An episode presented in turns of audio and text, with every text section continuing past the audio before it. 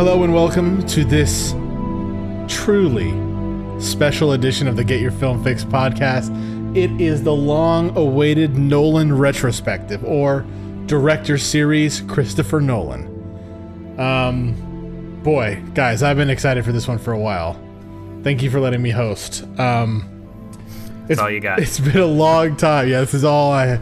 It's been a long time since we've done a. Ret- I think it's been a at least a year since we've done a retrospective. Last one we did was PTA, and uh, that one was really good. But um, I went back and listened to the Fincher retrospective. We had a lot of disagreements, and that one was quite interesting. So I want to encourage you guys to embrace the anger inside you. Um, and you know, feel free to to let's let's ha- let's have a good debate here. I think that'll be fun. Um, that's what makes these really interesting, and and I have a feeling that they will be. Um, so I, I will say, I think I am the one out of the three of us who likes Nolan the most. Um, despite the fact that uh, Inception kicked off your, this podcast for you guys, it was the first movie you guys reviewed. Um, Nolan is near and dear to my heart. Um, and I have to say, of the four filmmakers we've now done, Nolan is actually the youngest, I believe. He and PT are the are the same age, um, which is pretty interesting. Um, and I just wanted to a- ask you guys. Um, okay, so Lee, very quickly, why are you excited for the Nolan retrospective? Very quickly. Uh, I think it's we're we're about to go through ten movies, and they aren't like the other directors. I think you can run a parallel with, especially uh, Tarantino and PTA, and then maybe even Fincher. But like we're dealing with a, a blockbuster filmmaker here, a commercial director that also you could argue is an auteur.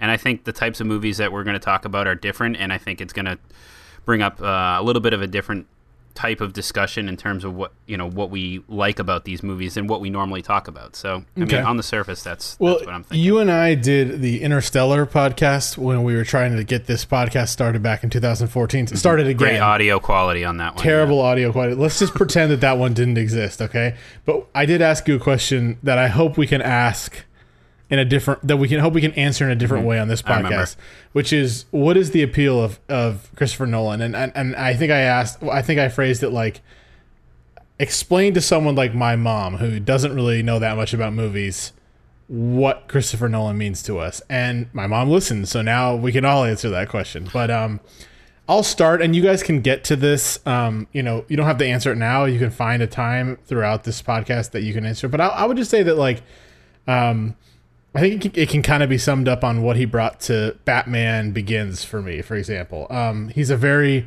grounded filmmaker, but he also works on this massive canvas, this massive scale. And he's a blockbuster filmmaker. He's like the new Spielberg. And I think what's unique about him compared to the other directors we've done is his name alone is like a marketing tactic. He's he's the only director I really can think of, and I even include Spielberg right now. I think he's the most powerful director working in Hollywood today because his name is a selling point. Well, People I, go I, see his I made this for that argument that the only other person isn't actually Spielberg; it's James Cameron Mm. That's an excellent point. That's great. Um, I would that think can get an original like hundred million dollar or more movie made. it's And- Christopher and then- Nolan and James Cameron. and then Cameron, say it's going to make a bunch of money, and it just and it does. does. Yeah. yeah. Yeah. That's great. Um so uh and you know there's lots of stuff about Nolan. He he continues to shoot on film, which for every other director who does that annoys me, but for some reason Nolan doesn't. Um in sort of the mid aughts, we we Hollywood was trying to figure out how to make movies a bigger, you know, of bigger scale, like make the theatrical experience appealing to people, and and you know that's this is how we got the resurgence of 3D, for example. But Nolan went the other way. He doubled down on film. He went bigger formats, IMAX, you know, shooting on film and transferring to film.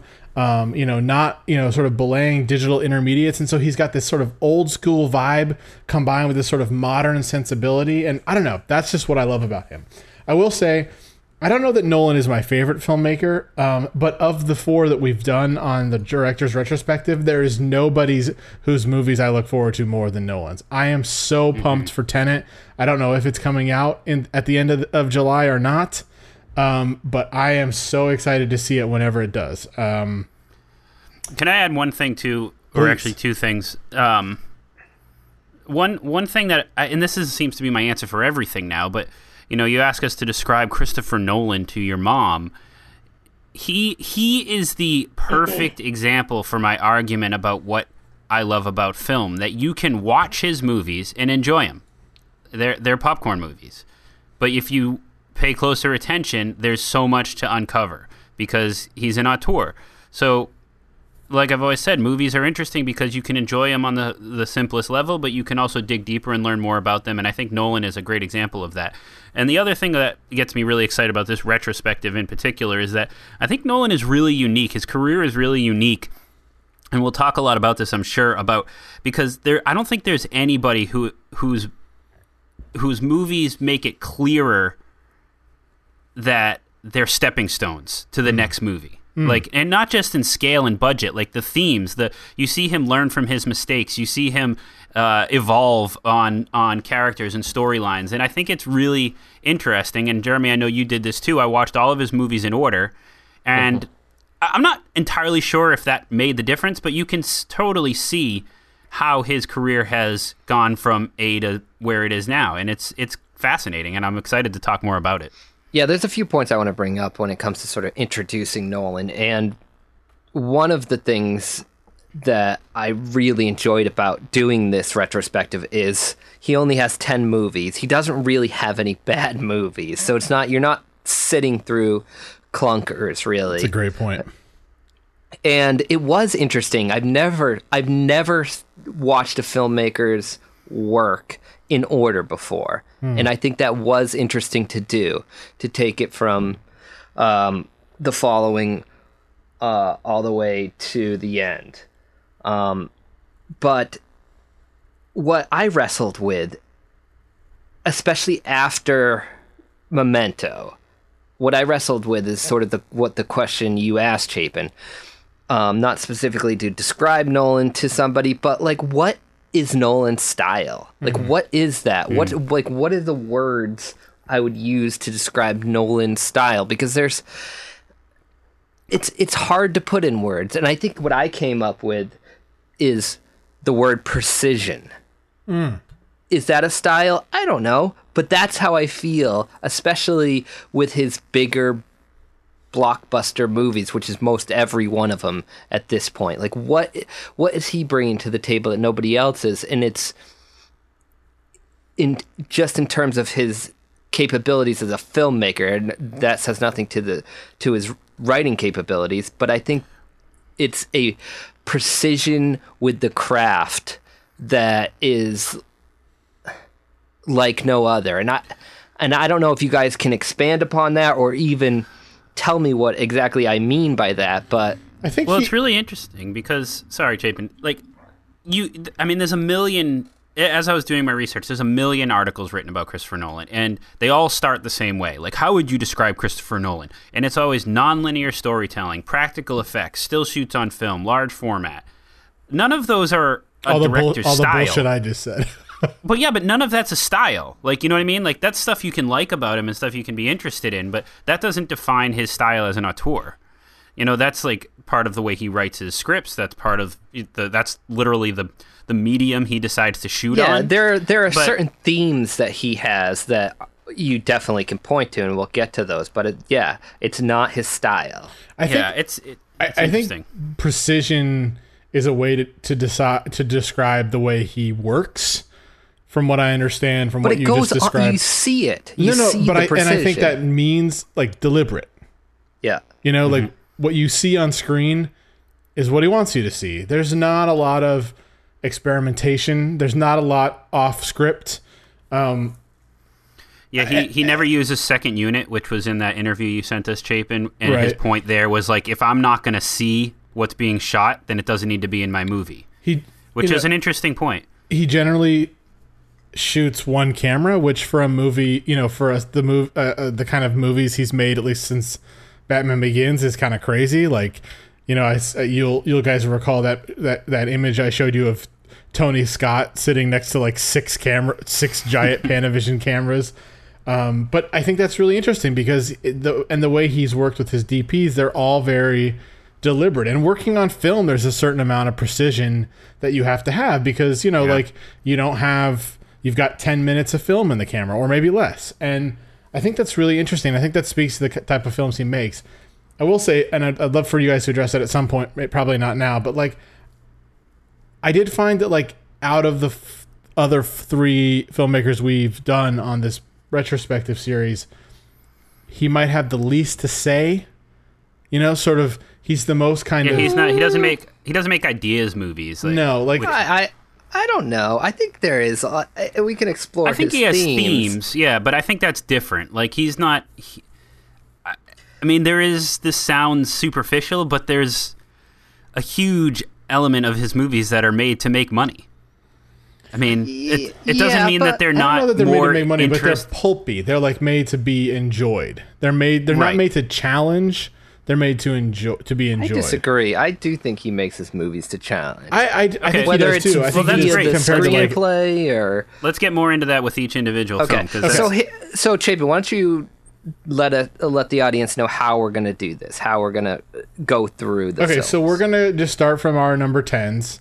Um, we're gonna count down ten to one, um, and we're gonna try to just talk about every movie just once. So, if let's say my number ten, let's say Lee's number ten is actually my number one, I'm gonna try to get my little licks in about that movie in one discussion. Is that what you're you're hoping I'm? yeah, but we. I don't think we want to reveal that. No, we're not going to reveal our that. but- numbers, but, we'll but- talk about it. We'll talk about Right. every movie. Just try to talk about every movie once because Yeah. the last one of these went two hours and twenty minutes or something. So, um, yeah, I think uh, that would be great.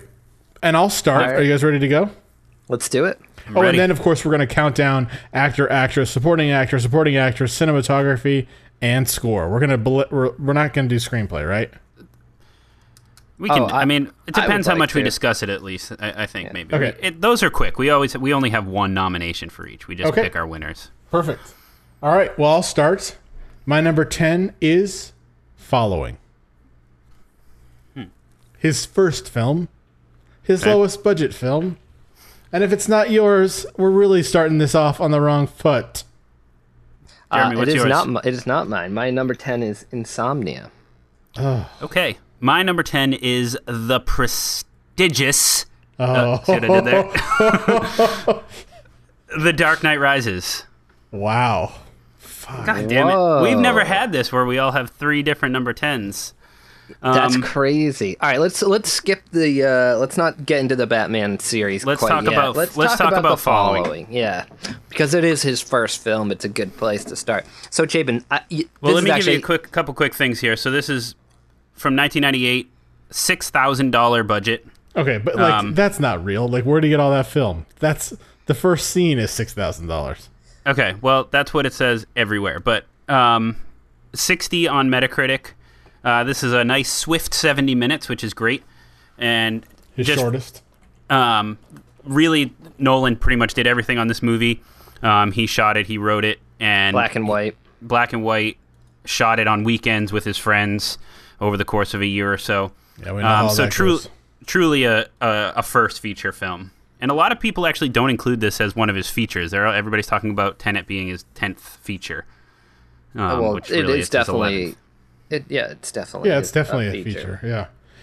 Which is what's interesting is Chapin, you actually hadn't seen this movie. No, I hadn't- And you're I the hadn't. biggest Nolan fan. I hadn't. of Um, the three of us. So it- this it- was the first time you saw it. I did. Like he didn't didn't crash any 747s in this one. So. no, no, no, no. Um, You're like boring. I liked it. Like to Jeremy's point, I think he's made ten good movies, which is I, I don't think you can say that about anybody else we've done. His uh his batting average is pretty good here. Um, but you know, ultimately, I thought you know I, I think Nolan is somebody who, like I said in my intro, the scale of his productions, the scale of his filmmaking is important, and and he's made a concerted effort to grow his scale. And this this movie of course has to be the smallest movie. And i think you know there's a lot of production value issues. There's uh, there's come you know there's not there's not a, fan, the acting isn't fantastic um, i do think the ideas are really interesting in it um, we begin with a and and you can see of course what's i think really interesting about watching following is the different temporalities uh, that Nolan explores in virtually every one of his movies. I don't think there's one in here that doesn't, which means you know uh, the movie is told non-linear linearly. There's there's these different times, different uh, time periods moving um, at uh, throughout the movie. Um, but yeah, just ultimately, I just didn't think. I just I think he put so much effort and thought into the craftsmanship of his movies, both in sort of the photography, but also even the acting and things like that. That you know the kind of low budget nature of it had a pretty significant impact on my enjoyment of the movie.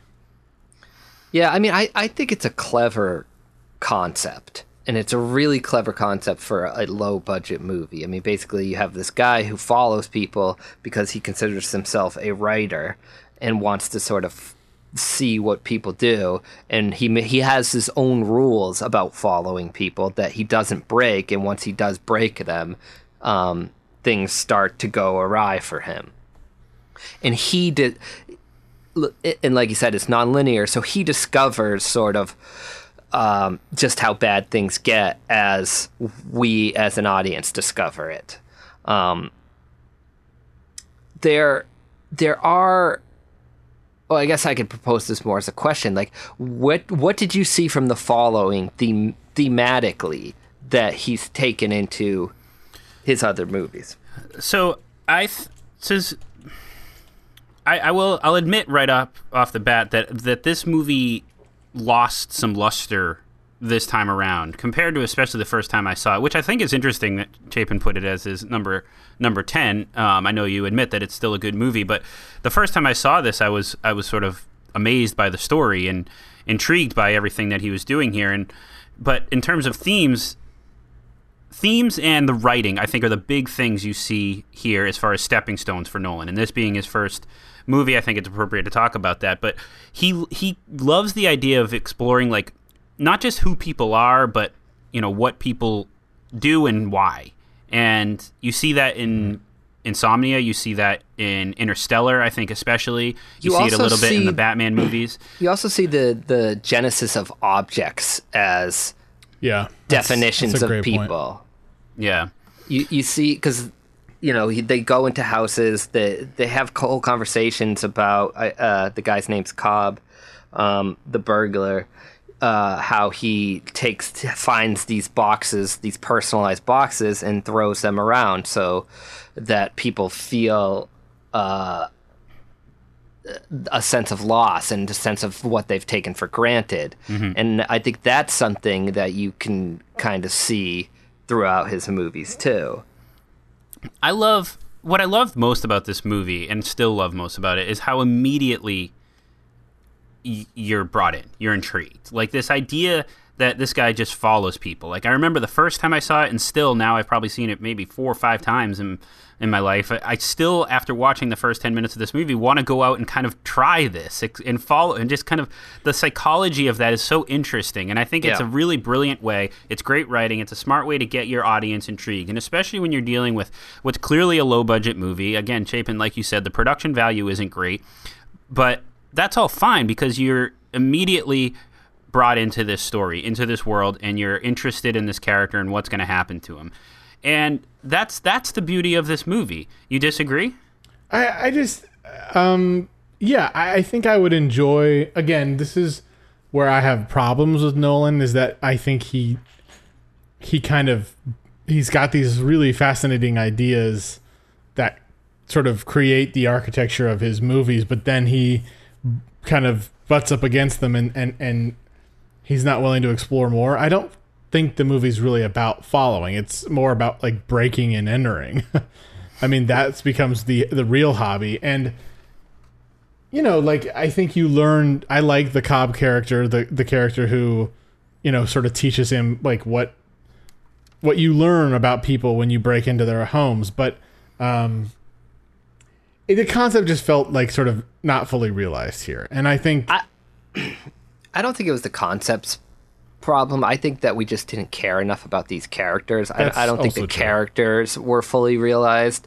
I like. I honestly can't even remember what the actual interweb of the the model Cobb the writer. Yeah, like uh, that that's whole a little thing, forgettable. Uh, like, but who, and, and also it cares? comes together way too like the sort of double cross, triple cross. Yeah. What happens in the I- end, and which which is funny because like we learn a lot about what Nolan does right here that will influence his movies, but I think you also see a little hint of what goes wrong Some in some Nol- overwriting. Yeah. yeah, and also you know there's a little bit too convenient plot points that that kind of come together and have this guy be betrayed and and and fall for this con that you know seems a little far fetched. Well, and I don't get too wrapped up in that because I I just like the elements of this movie. But I, I did ask myself at the end of this movie, like, but why? Like, there is an explanation why Cobb double crosses the Jeremy Theobald's character, but it's sort of just still like, but why? Like, Yeah. leave the guy alone. Like, and and that's a little bit of a, a, a difficult thing to grapple with if you're really focused on kind of where this plot goes but for me like i i really do look at this as as a first feature. And when i'm doing it knowing it's a first feature i'm looking at things and i'm being like if you didn't know it, it, take the production value out of it.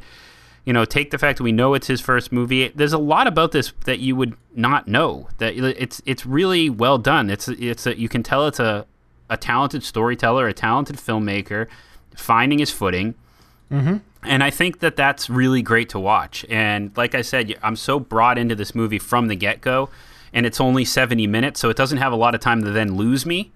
That it works for me every time I see it, and I, little by little, each time it's it's a little less interesting, and I think that that's understandable. But it's still a movie I really enjoy. Lee, what was your number ten? The Dark Knight Rises. And Jeremy?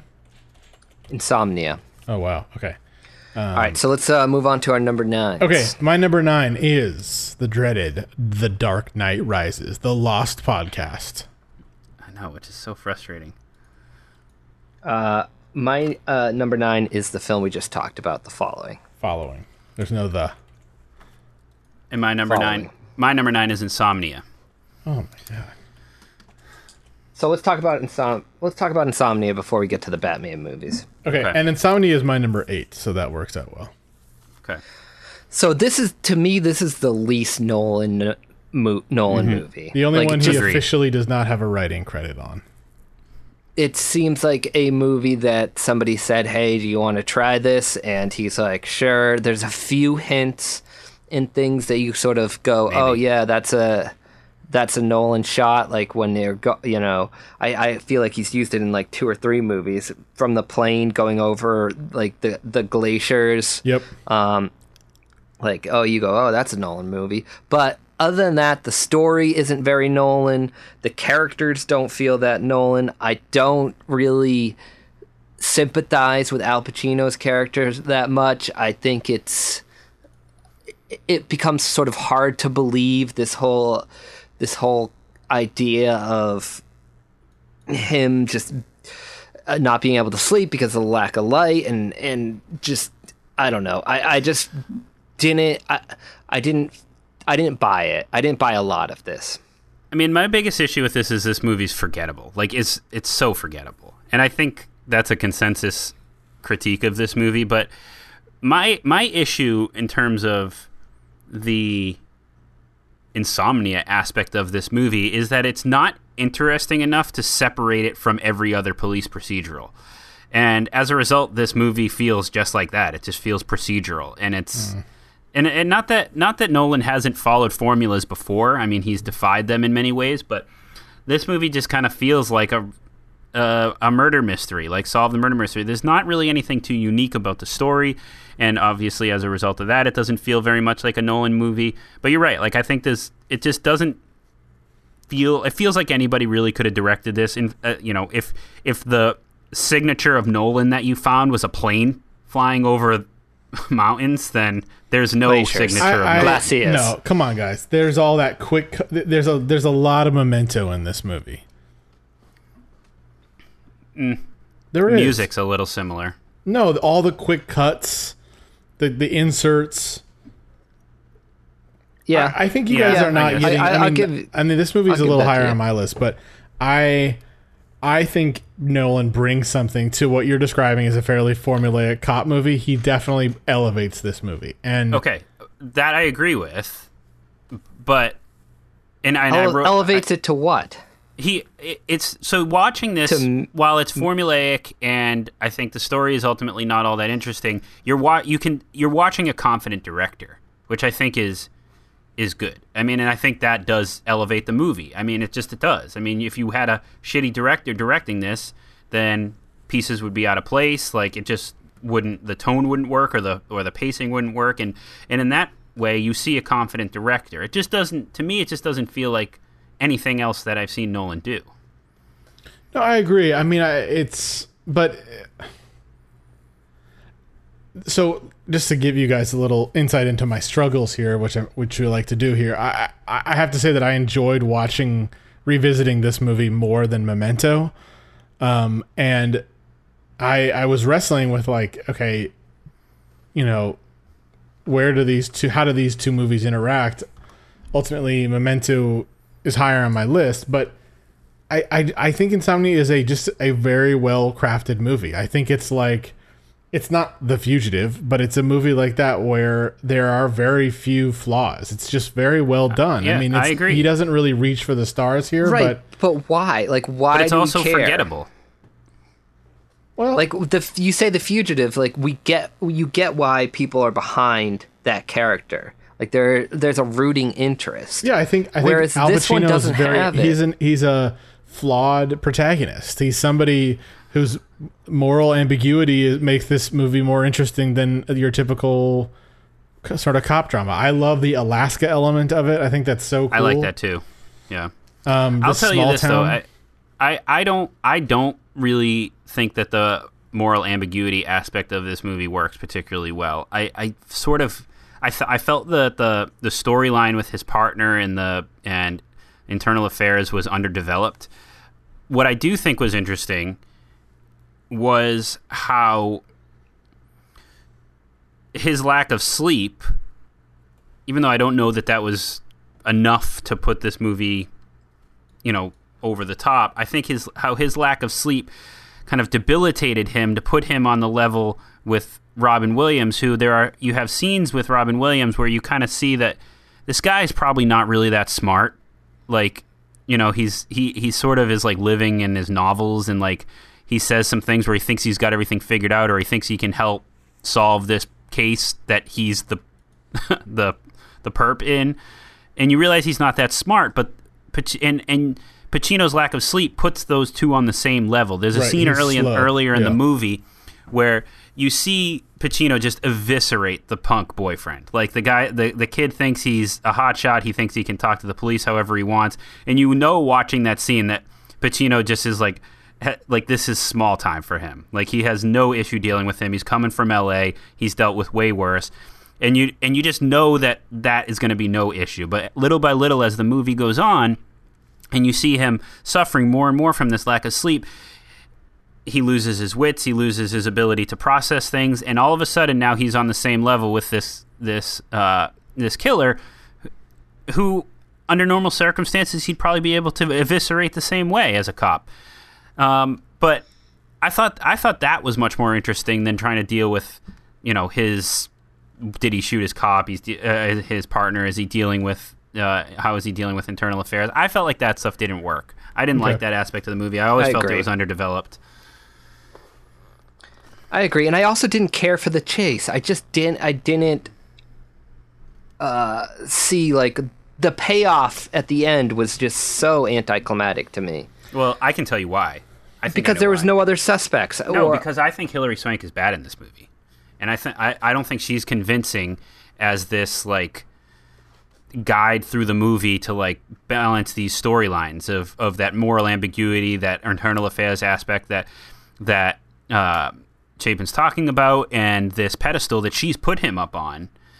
I don't think she pulls that off. She she tries to play this like what I wrote it down. Um, sort of like ambitious but not particularly adept at policing and it sort of comes off as not particularly adept at acting. I mean, we're talking about Hilary Swank here. Obviously, she's a great actress. I just don't between think she was- Oscars. um, yeah, this is between two Oscar wins for her, um, both of which of which are deserving. And I just think she just doesn't capture what's needed here to kind of pull all of these pieces together, which is her role. I'll agree with and that. I think as a result, you lose the the climactic elements of the finale of this movie.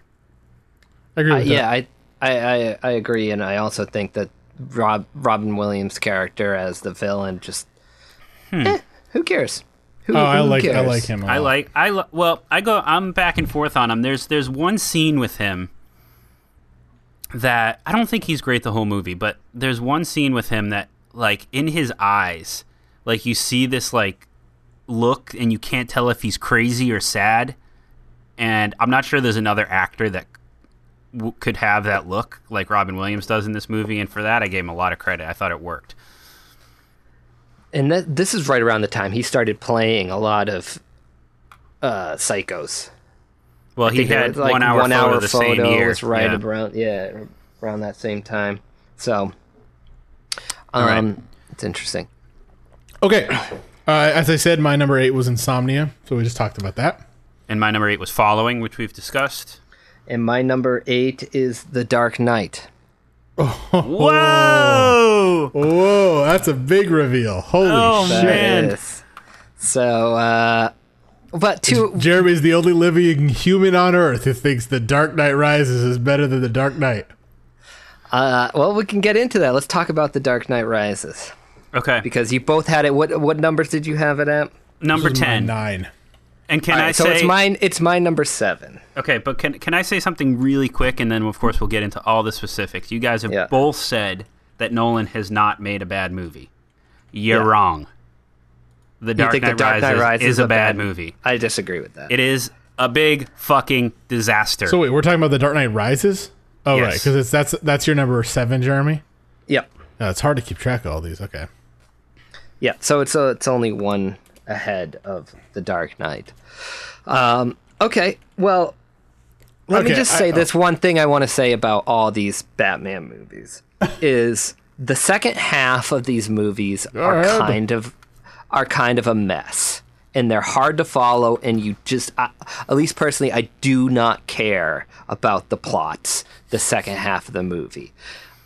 The Dark Knight Rises is part of that. Like I just think that whole you know, last 45 minutes to an hour is a bit of a mess and not as big of a mess to me as The Dark Knight is. At least I can somewhat pretend to follow it, but it just I, I think the the good parts of all these movies are the first half where you're sort of developing uh, the the bad guys you're developing batman you're developing the character relationships but once they start enacting whatever their crazy plan is i just i honestly roll my eyes at it Okay.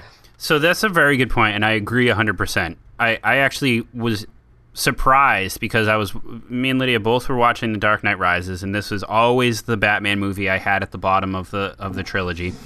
And we The got bottom of the about- top ten. That's true. But my last one. Um, we got an hour in before we had to stop and, of course, watch the rest of the next night. And I was surprised how much I was enjoying it an hour in. And uh, the best description I heard about this movie was that it's a pretty good movie until it isn't. And like you said, Jeremy, that happens when Bane's master plan starts to take hold and the movie just starts to fall apart. But the and you problem realize is he has no plan that's an hour in. That's that happens right after that point, right after he kills Ben But Mendelsohn's until- character. So it's an hour and forty five minutes of garbage. All right, this movie falls apart. It is. I, I tried. I literally tried to do this because I thought it would be fun to do. I tried to write a plot synopsis for this movie, and I would read it to you if it weren't so long. I, it's it's a. I can't even do it. It's so ridiculous. It's so ridiculous. It's like five hundred moving pieces, none of which come together in any interesting way. the thing is like it's still more coherent than the dark knight plot All right, Well, we're gonna get to that. We'll get to that. Here, this is But it's not though. But we'll get to. one thing I have noticed in almost every one of Nolan's movies is that there is some plot that hinges on this very strange emotional development. And to your point, Jeremy, about the Dark Knight and the Dark Knight Rises, it's this Harvey Dent thing. Harvey Dent is established in the Dark Knight, and he's a district attorney. No big deal. He's a white, you know, they call him the White Knight, but there's no real indication that the public knows him. And he's killed or dies or whatever the lie is. And then the entire Dark Knight Rises hinges on that fact. And I can, as we go through these movies, I can give you the weird plot hinge that every one of these, that happens in every one of these structures but it, like I just don't buy it. I, I never like I didn't really we'll get to this, but I, I didn't really like the, the Harvey Dent character. But like the entire plot of The Dark Knight Rises hinges on this character who wasn't that memorable from the last movie. Okay, okay. so let's let's talk about what was okay.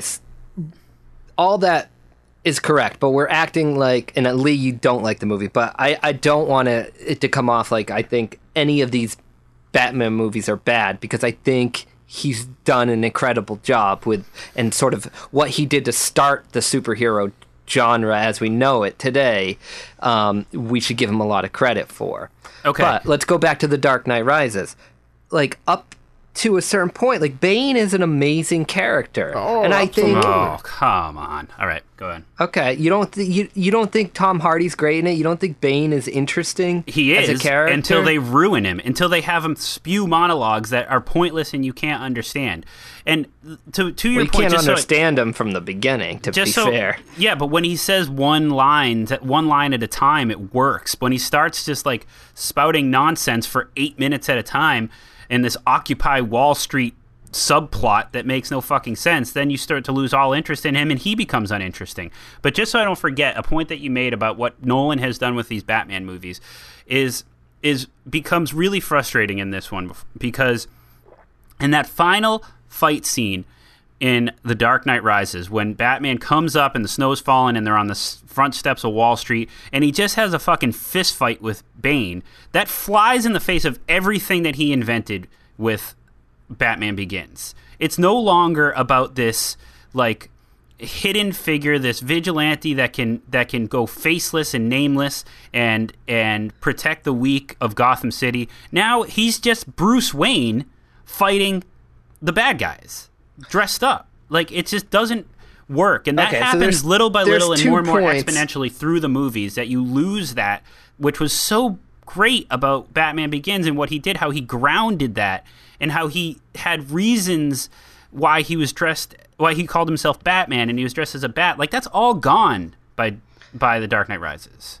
well, there's a, there's a couple points I have to that. So it's it is silly, and it's also silly that he just like broke his back and climbed out of uh, wherever that ridiculous. is, and then and then shows and then, up and then shows walked, up in Gotham, home. and and then fights Bane, who's already destroyed him, and somehow he's whatever. But putting that putting that aside, the reason that I think I have the Dark Knight rises a slightly ahead of the Dark Knight is because I, I feel some satisfaction at the ending and at Alfred's story. I get that and I like that ending. Even though I could see it either had to go that way or it had to go really dark and I think Batman could have died. Like I think maybe he should have died. But I do like his relationship with Alfred in The Dark Knight Rises. And it's one of those things that I've had struggles with the previous two movies uh, as far as relationships and how much you actually care about these characters because they're hard to care about. And I also think Anne Hathaway is really good as Catwoman. I agree. In The Dark Knight Rises, I, agree. I think she, her performance is really good, and I think that whole concept uh, uh, that she uh, sort of shows to shows to the world of the rich and the poor and taking what she can and all that. I think that actually really works. So I think for all those reasons, that's ahead of the Dark Knight for me. Okay, well, let me tell you this about Hathaway. Is like I would agree with you if it weren't just one of a million plot points that just don't come together in any realistic way. Like I think that's fair, but you got to divorce that from her performance. No, her performance is fine, but Jeremy says that her her storyline also works. But like like they fucking kiss at the end. Who? Why? Why? And like, I like that. Her whole her whole point, like, I all right, fine. If you want to like look at it and say like, okay, she came around, like, she got what she needed. She could have just left, and she came around. Okay, good. Let's all like let's give her a pat on the back. But that's fine. But I just felt like that maybe that's one of the better pieces. But it is one of so many I- plot I points that are ham-fisted into this movie that do not work. That it that it mutes, it diffuses anything good about this movie. But that's not that's not uh, specific or or isolated to the Dark Knight Rises. That's all three of the All right. movies. Well, we in might a disagree on that a little bit, but even even if I agree with that a little bit, it's exponentially worse in this movie. Be, as this movie is exponentially bigger than all of his other movies. It's a two hundred fifty million dollar movie. It's one of his highest grossing movies. One, I think it is his highest grossing movie. right, is. one point one billion Yep. dollars worldwide. Um, I think it's uh, it's not his longest movie. I think Interstellar is his longest movie. But this movie is so chock full of just nonsense. I mean, I don't know how many other ways I can say it, but like Marion Cotillard, who just comes around at the end as this like twist of a villain that is gonna blow that is uh, gonna blow up the city that was gonna blow up anyway. After Bane blew up the whole city already to keep everybody on it, that Right. makes no sense. After he, after he, that's after he killed the nuclear physicist that he pretended to kill. Like the, just Well, so. What the is happening in this goddamn movie? The problem is those the villains don't have an agenda. They act like they have an agenda. See, that's the difference. Like Bane seems like he should have an agenda, like he should have a plan. Yeah, and it turns out he's just like a father figure. And it well, n- none of it is like means anything.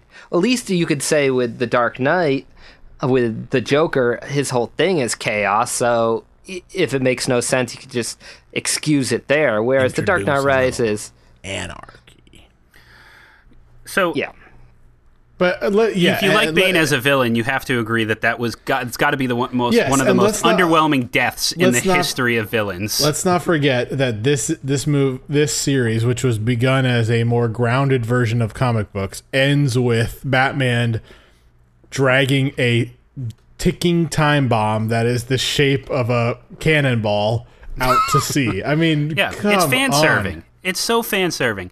But yeah, let's like is, I, I that's the thing is like I've always appreciated the scale of this movie, the filmmaking of this movie, but I didn't ever stop to think about like yeah, the, that opening scene which is awesome where they like essentially crash a plane for real is just to get the get the physicist to then th- two and a half hours later set this bomb and then kill him and then hold this No. like hold the city hostage for five months like what is okay, that like what but this is this is what I wrote down. I feel like so I feel like no, this is what Nolan said when he was like workshopping this this movie, and he's like, God, you know, I feel like The Dark Knight did so well. People really seem to like that movie, but you know, what? I didn't. Th- I'm not sure that the end part worked on the ferries, where I gave gave Gotham the choice to. To, to like blow up the other that didn't Let's really work. I'm gonna again. try it again in the Dark Knight Rises on a bigger scale. I'm gonna I- I I'm mean, gonna give it's the detonator to- to everybody. But but you know what? I'm not actually gonna do that. Right, because it's yeah, not. 'cause I she's just think villain. Nolan Nolan was just like bigger, bigger. Everything needs to be bigger. I think he didn't movie. want to. Yes. I, I think he didn't want to make this movie, but he wanted to make Inception, and so he said, "Okay, I'll make this movie." All You know, well, let's and it's move sad on. because it because. Well, we'll get to it, but this is such a important trilogy. Okay, um, Chapin, your number eight was Insomnia. Is that correct? it was yeah. Okay. Okay. I'm just trying to keep track. All right, so And I- I, already said my number seven. It was The Dark Knight Rises. And Mine my is The. Dark Knight. Oh, it is. Oh, wow. Oh, so we're not Lee. We're not that far off But- here. Well, it is because The Dark Knight Rises is my number ten. Oh, right, right. Yeah, sorry. okay. And my number seven is here we go, guys. Memento. Oh, Wow. Oh, wow. Okay. Wow. All right. Well, let's talk about The Dark Knight then. Yeah, let's keep It- rolling with uh, Batman. So, I for years I was blinded by one thing in this movie, and it was Heath Ledger's performance and how I- good that is. Can I just say I'm so happy, as, as even though I disagree vehemently that that this is worse than The Dark Knight Rises. I, I'm so happy that you have realized that The Dark Knight is not what you once claimed it to be. Yeah, it, it takes a, a strong turn at, and I can pinpoint the exact moment. It's after he lights the pile of money on fire. Everything after that, Everything burns. it's it, it makes zero sense. It's hard to follow. Nolan's direction, I dare say, is kind of bad after that. It's just so chaotic and you're you're you don't know how to focus. You don't know what and he's so good at telling you what to focus on. Whereas here he's kind of all over the place. The music, although it's a cool score, it's kind of too like um intense in a weird way. It's it's it's too like in your face, and the edits are are um, disjointed. I mean, I just think what other than Heath Ledger, this movie doesn't really have anything going for it. It's more and it's more his movie than Batman's. It's not even much about Batman. Yeah. Yeah. Well, I wrote I wrote the same thing, and it seems like they come around the same point. I wrote after after Rachel's death, um, and around the time Harvey becomes Two Faced. Uh, I think this movie starts to fall apart. But this this movie is very interesting to me because I agree that it's Heath Ledger's movie.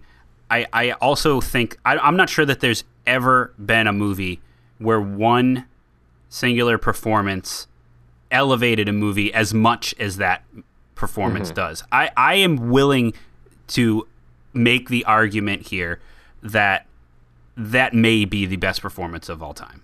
I mean, Wow. it is it's it's unreal, and this is a weird comparison, but like it's it's like we talk about Ricky Gervais in The Office being one of the best TV performances of all time. There's Yeah. shades of that. Like he lick like the way he licks his lips, the way he like looks up and like up in his forehead at like these little like nicks and things that he does. Like it's just no one's ever done anything like it before, and it's just it's it's unreal how good he is in this movie, and he deserves all the credit in the world, and he absolutely 100% elevates this movie.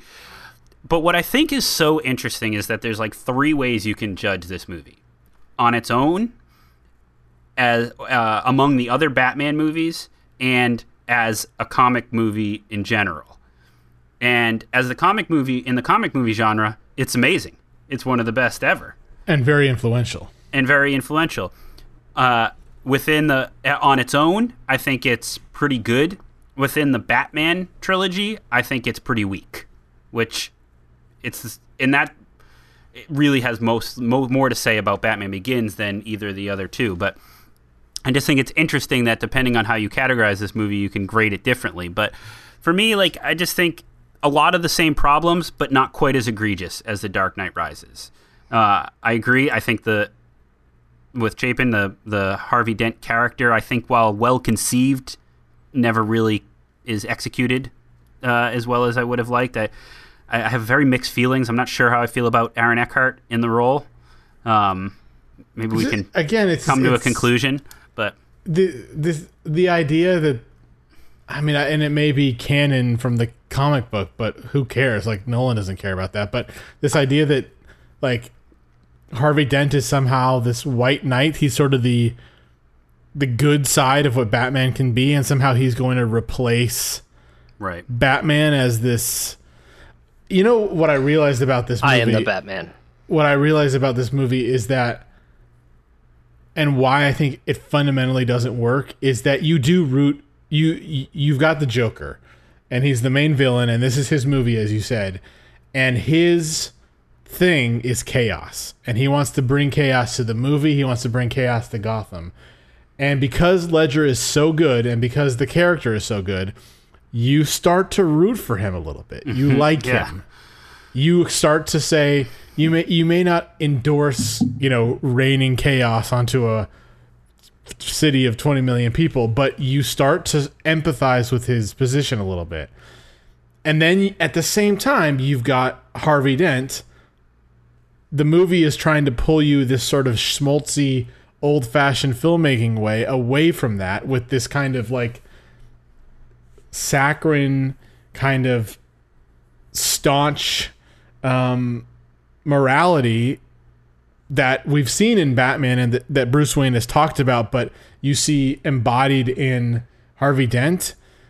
And because it's kind of poorly written and Eckhart isn't anywhere near as good as um, Ledger, you don't care. Like, and I think you you know, in order for Nolan's vision to be like fully realized, you have to sympathize with Harvey Dent, and you don't. By the time like he burns, you kind of don't give a shit because I don't know that Yeah. character isn't.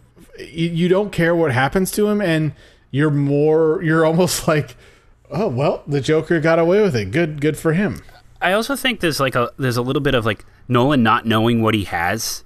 Like if you have the if you have the Joker in this movie and Heath Ledger's performance, and granted, like maybe he didn't know he had Heath Ledger's performance when he's writing this story, but do you add another villain to this movie? Like that's ridiculous. That like that flies in the face of any like like smart thing you do when you have doesn't- like an Doesn't the iconic legendary villain. show up too at some point? At the beginning, Yeah, sort of at the beginning, yeah. But Um, but you know what I'll say about that, Lee, is I think that that I mean, who knows what actually transpired on set, but I I think the Joker is a very well written character. I do too. I And I, really think do. Nolan uses him just enough.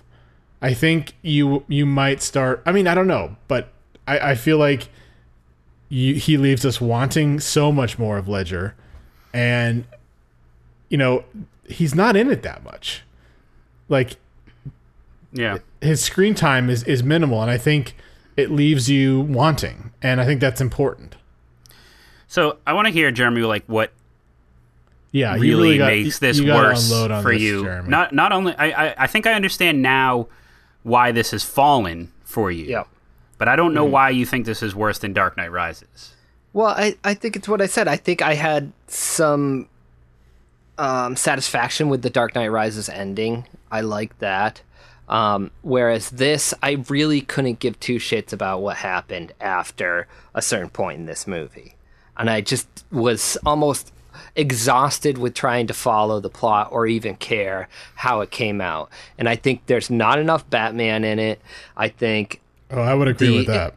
I think that's too frenetic. I, I, I mean, once you once you take the the blinding um, glare of how good Heath Ledger is out of this, you're really left with a movie that I agree.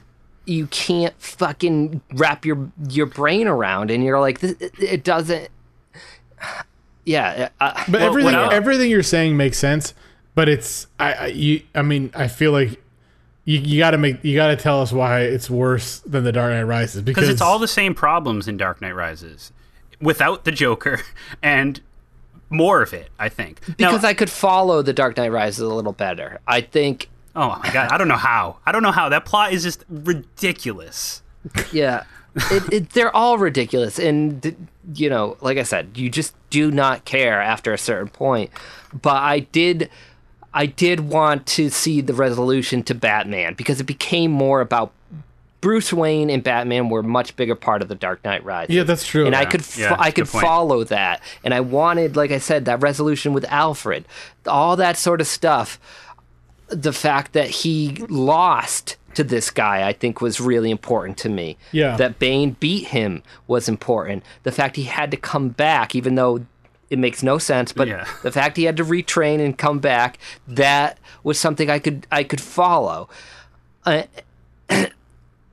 and that like if you just took out all the sort of nuclear bomb who has the code or who has this whatever switch or Yeah, trigger or yeah. whatever they called it. Like uh, you you take all that away because none of that makes sense. I, I don't understand why the cops are locked. I, I mean whatever. Anyhow none of that makes sense. It's really about batman. What is his story going to be? How like how is he going to get back to gotham? How is he going to save this thing? Is he going to die uh, how are we go- how are we going to have any sort of resolution to this and that is why i like that more because none of that is in the second half of the Dark Knight. You're sort of spellbound by the Joker, and then you're confused and you don't really care. I mean, the ferry sequence I think is terrible. I think all that's really bad. Again, that's one of those hingy moments that like don't make sense to me. Yeah. So, So, it's interesting but- you mentioned but- that. Go ahead. yeah, Jacob. go No, go, ahead, Lee. I'm sorry. Well, it's interesting you mentioned that you don't see enough Batman in the Dark Knight, and And That's the part that bugs me the most. well, this is what's interesting about that to me is, and, and this is all part of what's always been my critique about the Dark Knight, and then eventually as it, to the Dark Knight Rises, is that when you do see Batman, he's not Batman anymore. Like it's just a it's just a fight scene, and it's you don't you lose that mystery. But when you do see Batman in the Dark Knight, like it's all so silly and ridiculous. Like there's the fucking skyhook scene. Like what was that scene doing in this movie? Like the, there's a way to do that in movies when you need to get Lau cut to Lau captured. And that's the end of that. But they have this massive set piece about him illegally going to Hong Kong and and illegally extracting this guy and then the sonar stuff, which I guess that's why the Hong Kong scene is there to set that up for later in the movie, but that's nonsense. And like so every time you see Batman, it's silly. It's not interesting. And so I think that takes away from so much of what we loved about what Nolan did with this character and this story. Okay, but let's switch gears here a little bit. You can't deny the set pieces, the way he made this movie. It's revolutionary. Okay. There's- And that's true. Which one? Dark Knight. Dark Dark Knight. Knight, He, and it's made, yeah, but he so does. He he entertaining. uses, that. few, he uses fewer. See, no director has ever gone fewer CGI. We're going to do everything practically. We're going to take the scale of this movie and we're going to do it in camera. And those set pieces are and he flipped a fucking truck over. It's awesome. It's so cool. But that whole sequence, the truck is is But if you like Also the set exciting, pieces, the Dark Knight Rises has those set pieces on steroids. It does, but it, they're not as they're not as meaningful. They're not as Exactly. well. I don't think they're as well done as they are in the Dark No, Knight. that the your first point is I way agree. more important. It's they're not as meaningful. They're they're spectacle. well, there's spectacle in the Dark Knight too. I know, but they're just they feel relevant a little bit more to the movie. I'm not saying they're perfect, uh, but you guys have heard me critique this movie. I think over the years. It, I- do have a question for you guys though. Do you do you think that I don't know where this comes from, but I noticed this in a lot of movies, and it's particularly uh, noticeable in The Dark Knight, where Nolan is insistent on inserting dialogue in the middle of big action sequences, and it's always awkward. And the SWAT team scene is the best example, where the guy's like, "Is that a bazooka? I didn't sign up for this." It's just like awful. Cat For stuff. this. Yeah, it's so it's such crap. And although it is funny in hindsight when you realize that he's saying all that stuff to Gordon, who's driving that truck, but I wonder. I noticed that in some other movies of his too, and I wonder why he feels the need to do that. Like he has these amazing set pieces, these amazingly conceived and executed action scenes, and he always is, is insistent on cutting to these silly one-liners.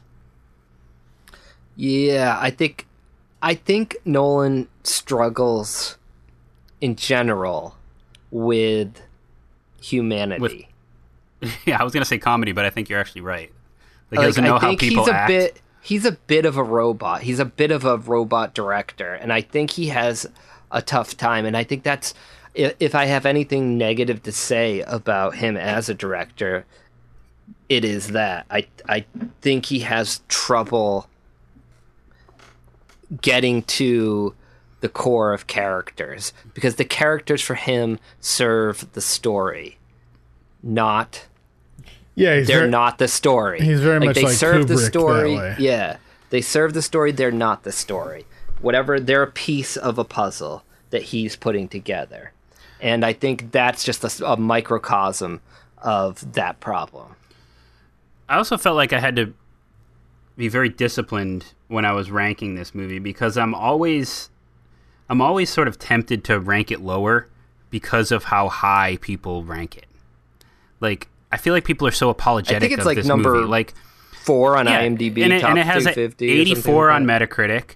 But like you know, I li- I've, I li- I listened to the uh, rewatchables on this, and they're and they're talking about that opening scene, the dialogue in that opening scene, which is bad ADR.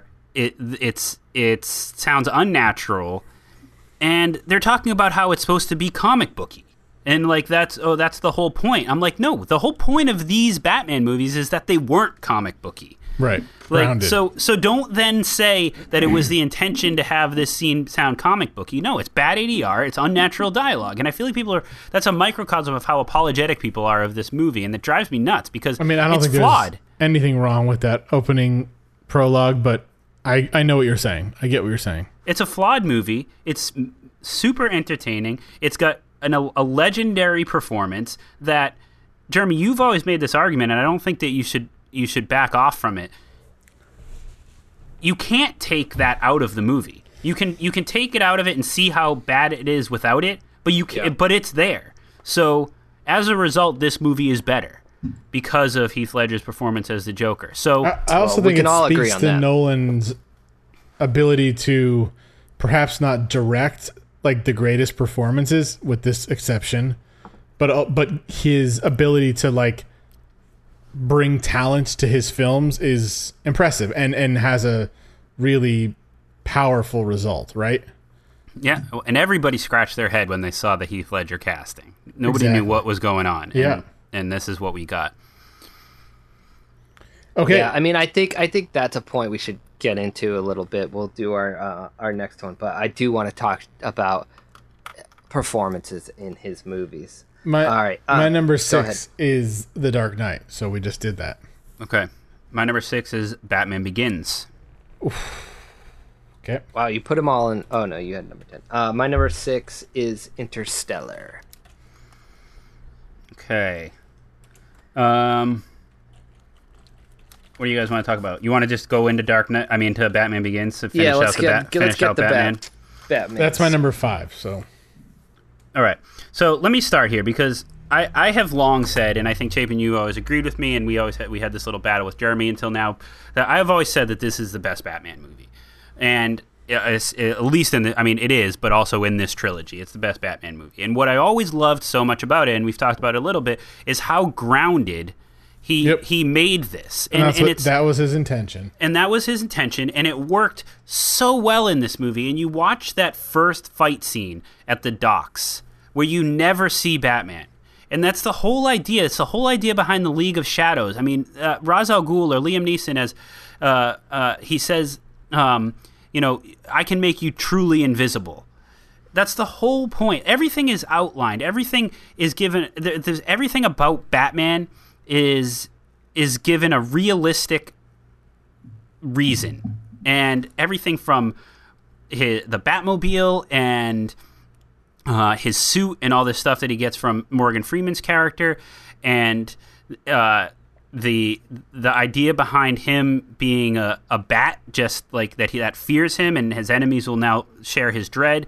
It's all so grounded and realistic in this movie that it reinvented the genre. It reinvented the style of movie, and he loses that in the other movies, which was what always made those so disappointing.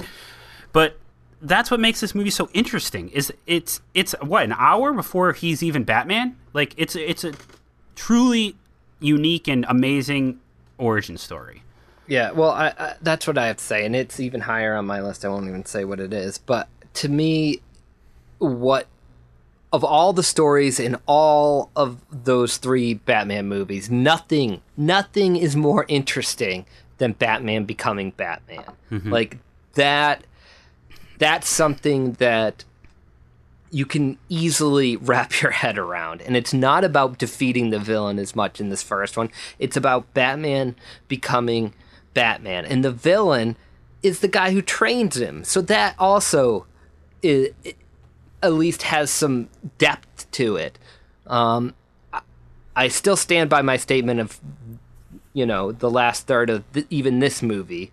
Don't care. Don't care about.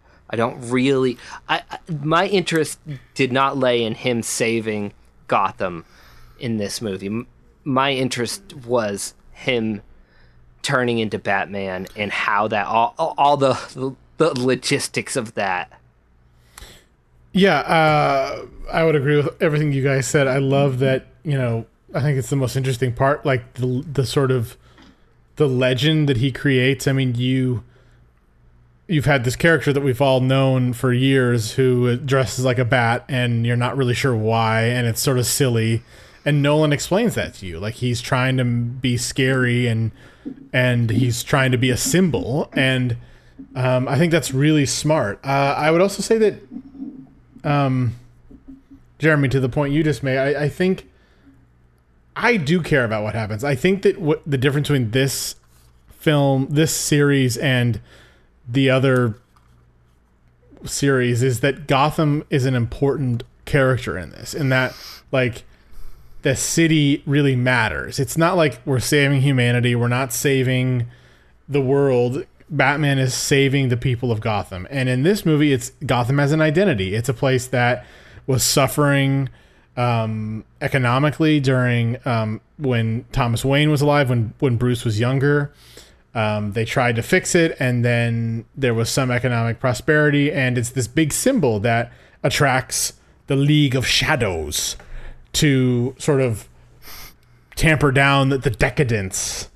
Um, and I, I think that, that that's really important because Gotham becomes this character in and of itself. It's not just like a substitute for New York or whatever. And I think Yeah, which is Um, which is so also aggravating. Now I, I get it. Like a lot of the Batman Begins takes place in what they call the Narrows, which is supposed to be this like shitty area near Arkham.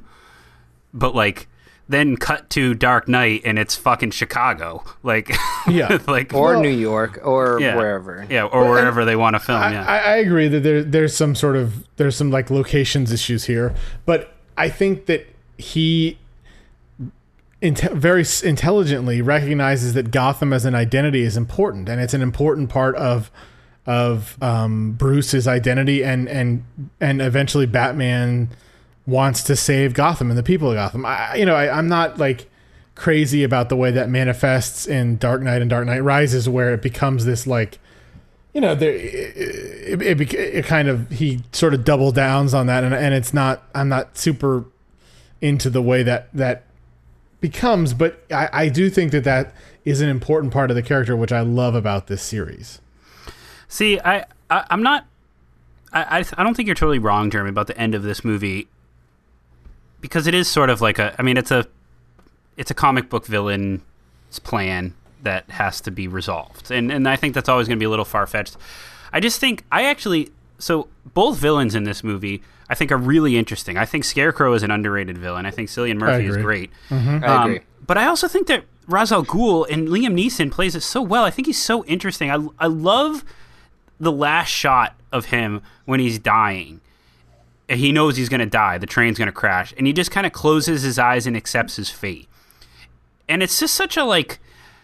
I don't know. There's no like no like this like you'd expect in a movie like this. I think it's just it it, it shows a sophistication that Yep. this movie has, and I love that about this. And like I love I love Nolan's like uh, there's so, there's so much like Blade Runner influence in this movie. I think Gotham the way he creates that look. I know he's a, he love he's a big Ridley Scott fan, and you can see that here. And I think he like takes that urban squalor aspect and like really applies it to Chapin's point about making Gotham a character in this movie. And like then then there's this like silly lines of exposition where Michael Caine talks about like uh, back back in the 1800s they used to use these tunnels for the underground railroad. Okay, seems like a throwaway line, but that's what the bat that's where the Batcave came from. Like everything is explained, everything is realistic, everything is grounded, and it's just so so smart. And I think this is what just like made our jaws drop about what could be done with this genre and why we held this and the other Batman movies on such a high pedestal is because of what you got in this movie in particular. Yeah, it changed everything. It changed everything we know about cinema, really, because unfortunately, this movie was such a success, and it also took the um, the comic book genre and turned it serious. And how many have we had since then? How many bad movies have we had? Well, not just that, bad Trying to- origin movies like trying to replicate what Nolan did with this series. and I want like I what I what drives me nuts is that the other Batman movies, specifically The Dark Knight, get credit for what this movie did. Yeah, that's that's a great point.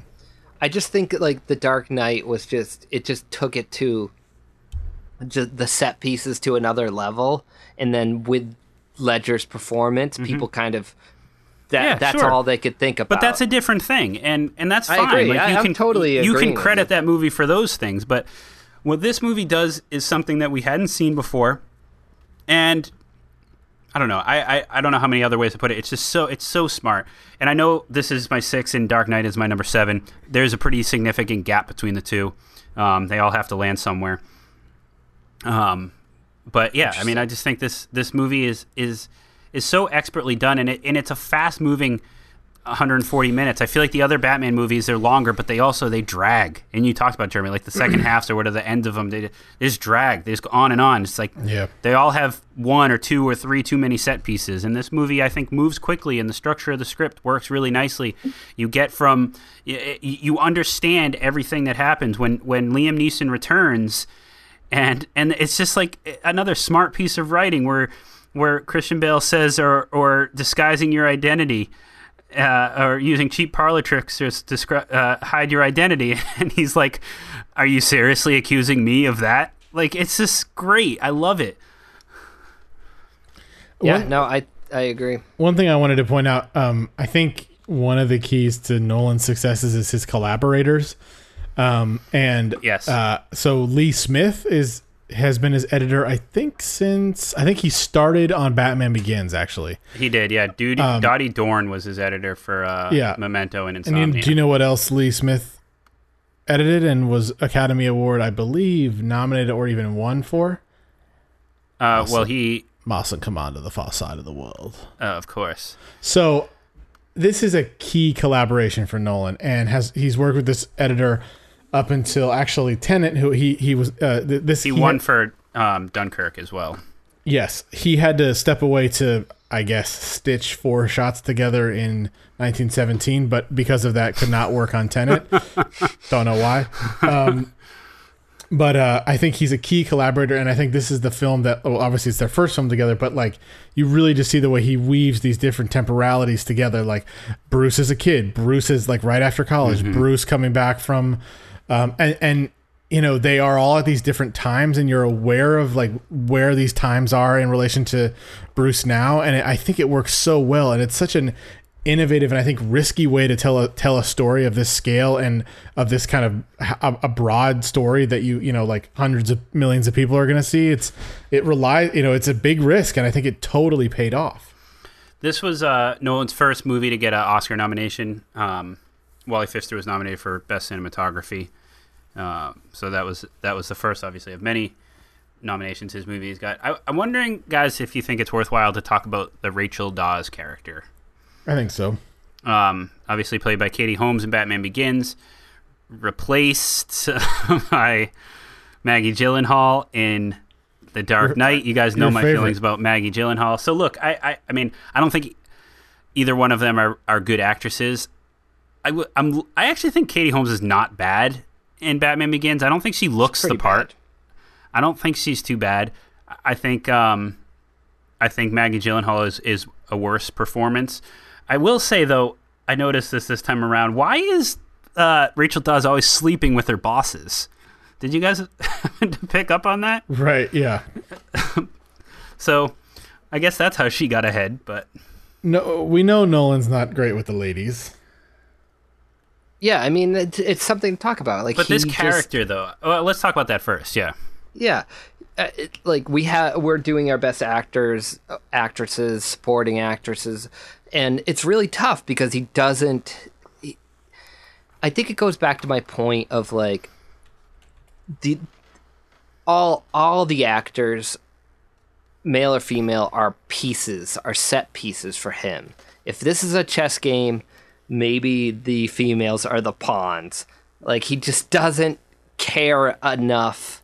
He wants he he needs them to be a part of it but it's not going to be a thing that he's going to really kind of go out of his way to try and Well, she's she's there just to be like an emotional crux for Bruce, and that extends See, from that Batman happens- Begins all the way through Dark Knight Rises, which she's not even in. Okay, I think that that's true in in Dark Knight. I don't think that that's true in the first one in Batman Begins. I think I know I'm pointing at you guys.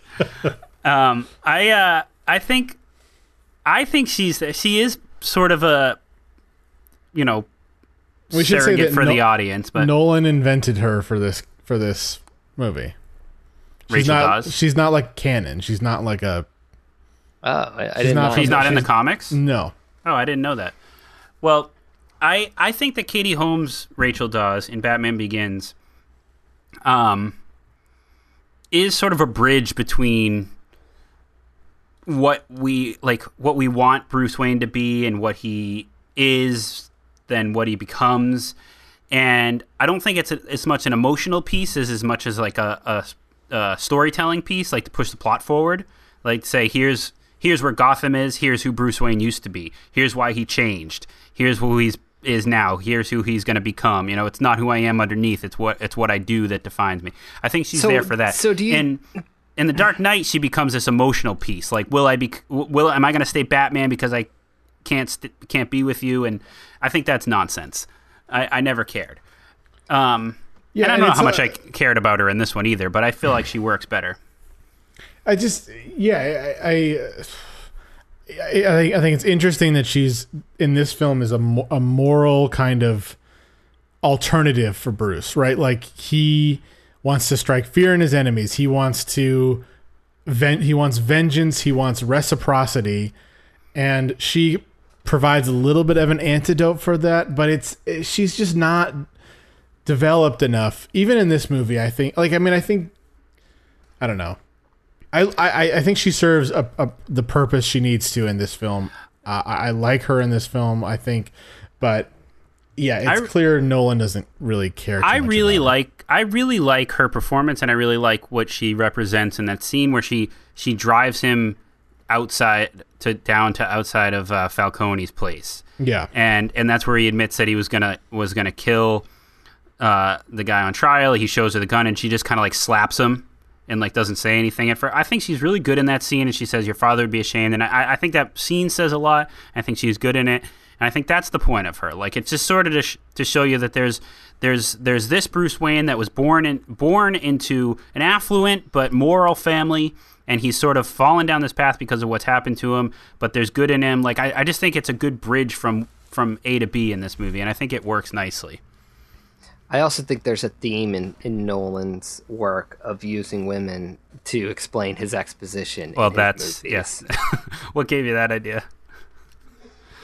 Um, and we'll get into that. Do Couple quick things. doing- You guys noticed Yep. Joffrey's in this movie, yep. Yep, I did notice that. Yeah. and then I also I had I had to Little shit. I had to notice this because I'm like I was really I realized this watching it. I'm like, what a bummer that Lucian, Lucius Fox isn't real because we would have had a, a vaccine for coronavirus in two days yeah. because that's how long it takes. I, I right, also wanted uh, to point out the the casting in this movie. I mean, obviously Morgan Freeman's fantastic actor. Michael Caine this is the first time they've worked together. Yeah, Um, a lot of really good like Also, Gary Oldman in like a surprising role. I think he's really good at Gordon, specifically too. in this movie. he he brings a lot of empathy to that um, Oh, role. completely. Cillian Murphy is great as Crane. Yep. That's a uh, that's an underrated and underappreciated character. And a lasting partnership between them. Yeah. Yep. Well, there's his actor troupe, really. I mean, Mike uh, uh, Caine and, and Ken Murphy Watanabe, yeah. and and Bale. So we are on number fives. We are, Yes. yes. Okay, well, my number five is Batman Begins, as I said. Uh, Jeremy. Uh, my number five is Inception. My number five is Interstellar. All right, so we've had two. My number uh, six was Interstellar. All right, let's discuss. I actually enjoyed it a lot more this time around. So you It guys, was one of the surprises to me. you remember what I said about Dark Knight Rises, and that it's it's good until it isn't.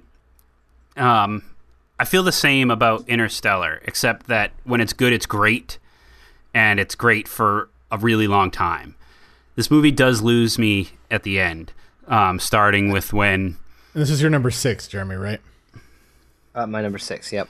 Um, starting with when when Cooper kind of falls into the fifth dimension and discovers, you know, how he ended up there and how he talked to Murph, and from there to the end where he steals a rocket and takes off. I, I that that lost me, and I'm sure we'll get more to that. But everything leading up to that that that in this movie is just great, and some stuff we've never seen before, and it's this is the movie I have the fewest notes on. I'll admit, but I'm I was sort of just like going with this movie. Like it's it's really captivating and and kind of incredible. And I think the the big big set pieces are relevant and meaningful in this movie for the most part.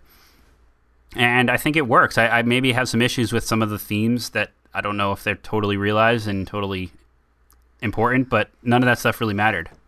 Well, I think what struck me this time around was um, McConaughey's performance, which I loved. I thought he was great in it, and it, and the relationship, the, the family dynamic between him and Murph, that sort of kept, no matter where in space they were. Like I, I like to compare this to Ad Astra because I think it's a much better version Yeah, that's a good comparison. of that because of the again it's family it's a family sort of love or bond or however you want to call it that keeps that ties these two people together whether it's Brad Pitt and Tommy Lee Jones or um, Cooper and Murph and can like in penetrate time and space. Yeah. Interstellar. So, um, and that really was effective for me this time around, which I don't think it was as much the first time. And I really appreciate it.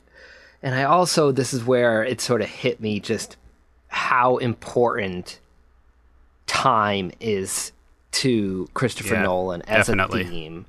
And how smart he is because time is such a weird thing to try to convey to an audience in any other medium but film. But film really is, at its essence, time sort of uh, solidified.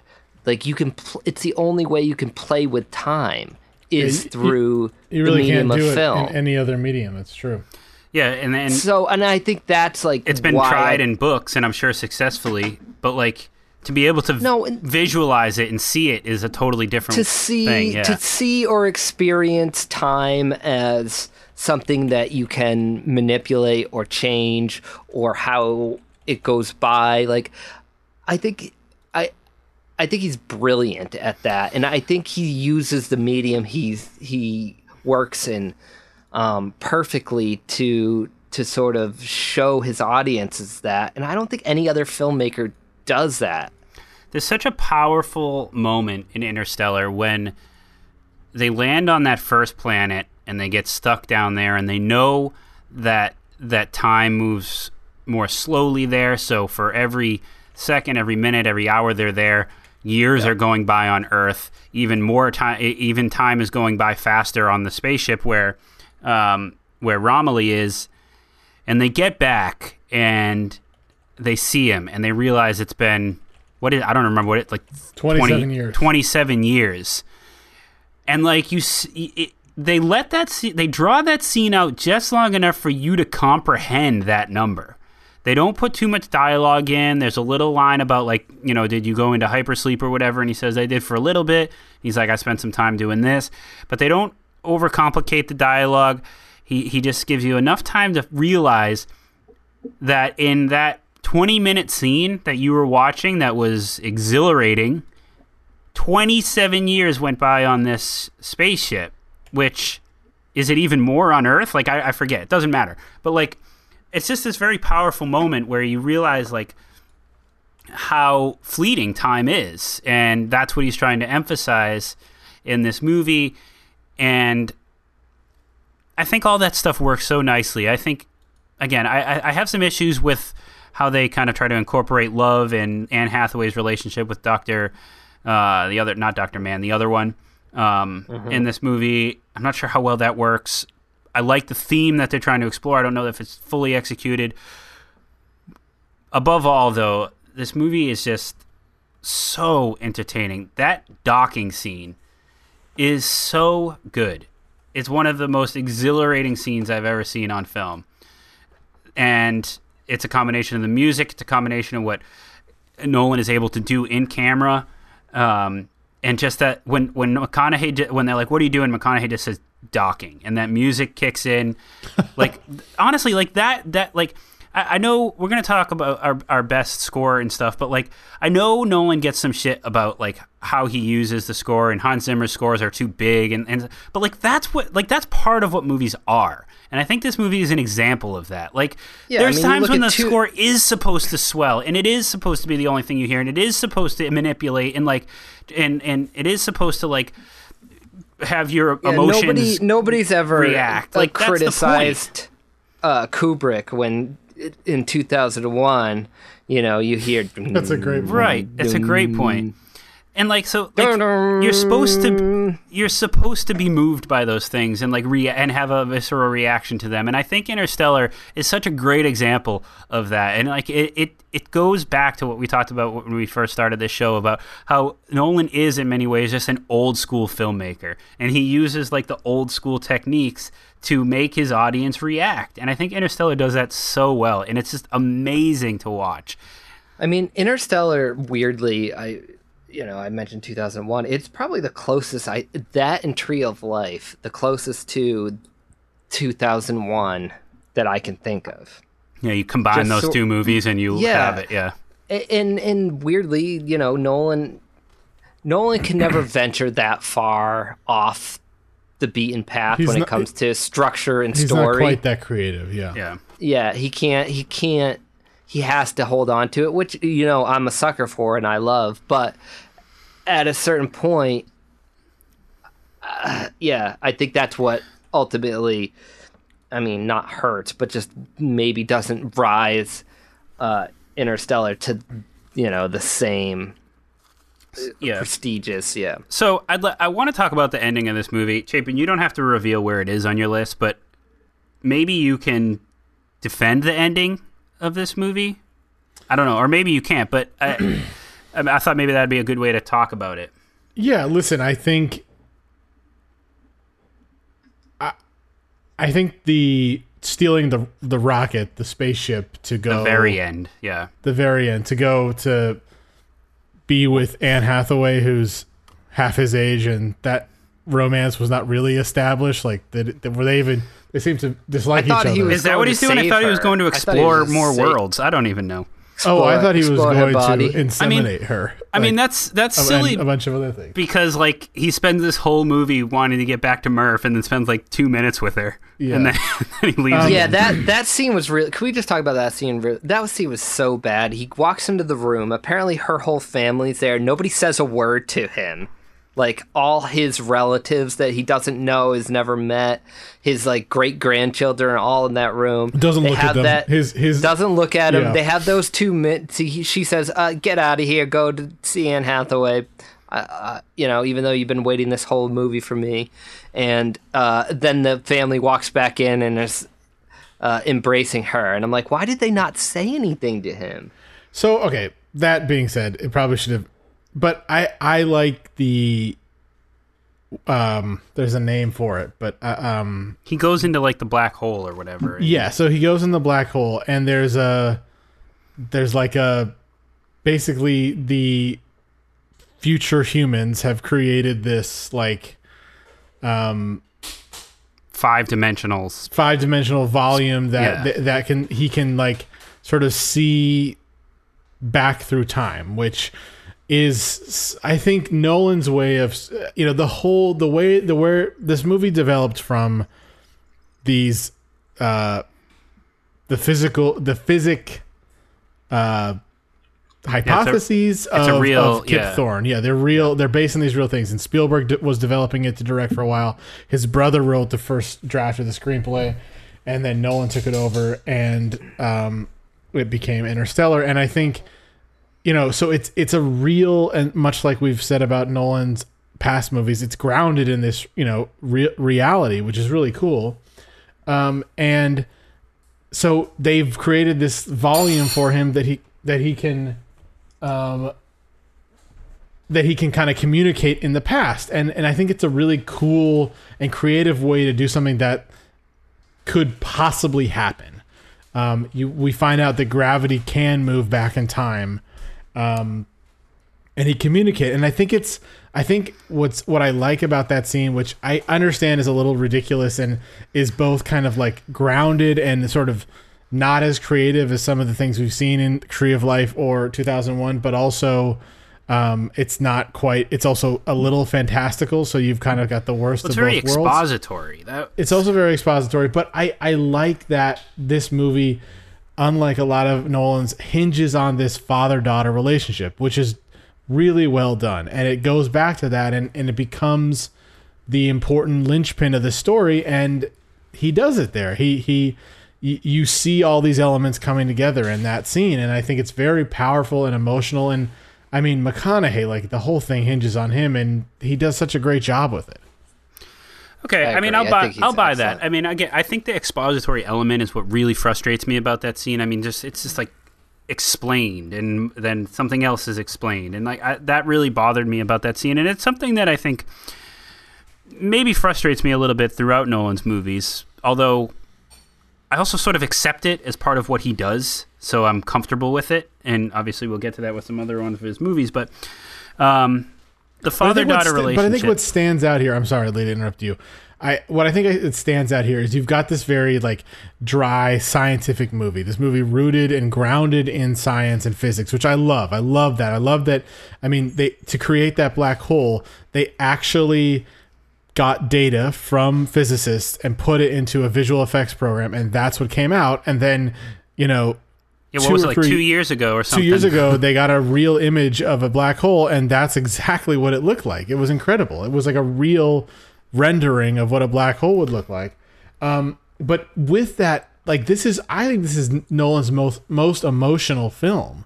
And so you've got these two like this groundedness and this emotion and he he weaves it together in such a powerful way. So let's talk about that because um, you mentioned the father daughter relationship. You mentioned the science of this movie, and a lot of that part hinges on Jessica Chastain's character Murph. Um, the adult, the adult version of Cooper's kids, which are played by uh, Jessica Chastain, and his son is played by uh, Casey Affleck. I think is is interesting, especially the Casey Affleck story. We don't spend a lot of time on that, but like that's almost a whole nother movie, yeah which is interesting. I think he puts it in this movie just enough, and and it works well. And I think that character is interesting, and it's a really nice juxtaposition for what Jessica Chastain is trying to accomplish. Uh, kind of following in the footsteps of her father's work and and um, Professor Brand's work, Michael Caine's character, in trying to solve this equation that will save humanity. Not totally sure I really understand what they're trying to do. Not sure really matters. Um, Well, this is the hinging that uh, the hinging moment that bothers. Okay. The one thing that bothers me about this movie is that they leave with the understanding that there's two plans. One plan is uh, they have to solve this the riddle of gravity, whatever it is, yeah, um, in order to get everybody off Earth. They have to solve the problem of gravity. That's plan A to get everybody to the to the the, the, the planet that they discover. And then plan B is to just like drop a jizz bomb on it and Yeah. everybody everybody you know they they they raise embryos essentially. Um, but then you find out again this is- secondary protocol. you find out that Got stole that straight from Armageddon. Yeah, that um Caine knew he couldn't solve the the the the gravity problem. right. He had solved it and realized that he needed to see into a black hole to get it, and it becomes this emotional linchpin that are like, why did we why did we need this? Right. What is this?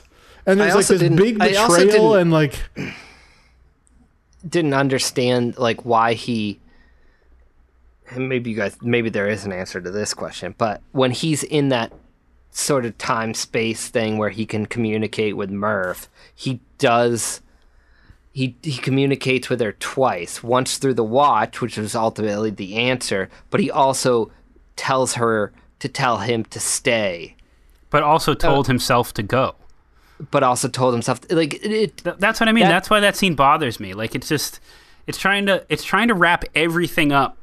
Everything about this movie, trying to wrap it up in this one scene, and it's just. because there's some sort of alien being amazing But there you know, not though. It turns out that there isn't. Like they keep talking about it as like they, like they told us to go. They told us to do this, and it turns out that there wasn't that. It was just him. He told himself to go. He No, but there Murph is Tone a to stay. they. There is a they that built that little. But that's future humans. Yeah. It's not Yes. an alien intelligence or something.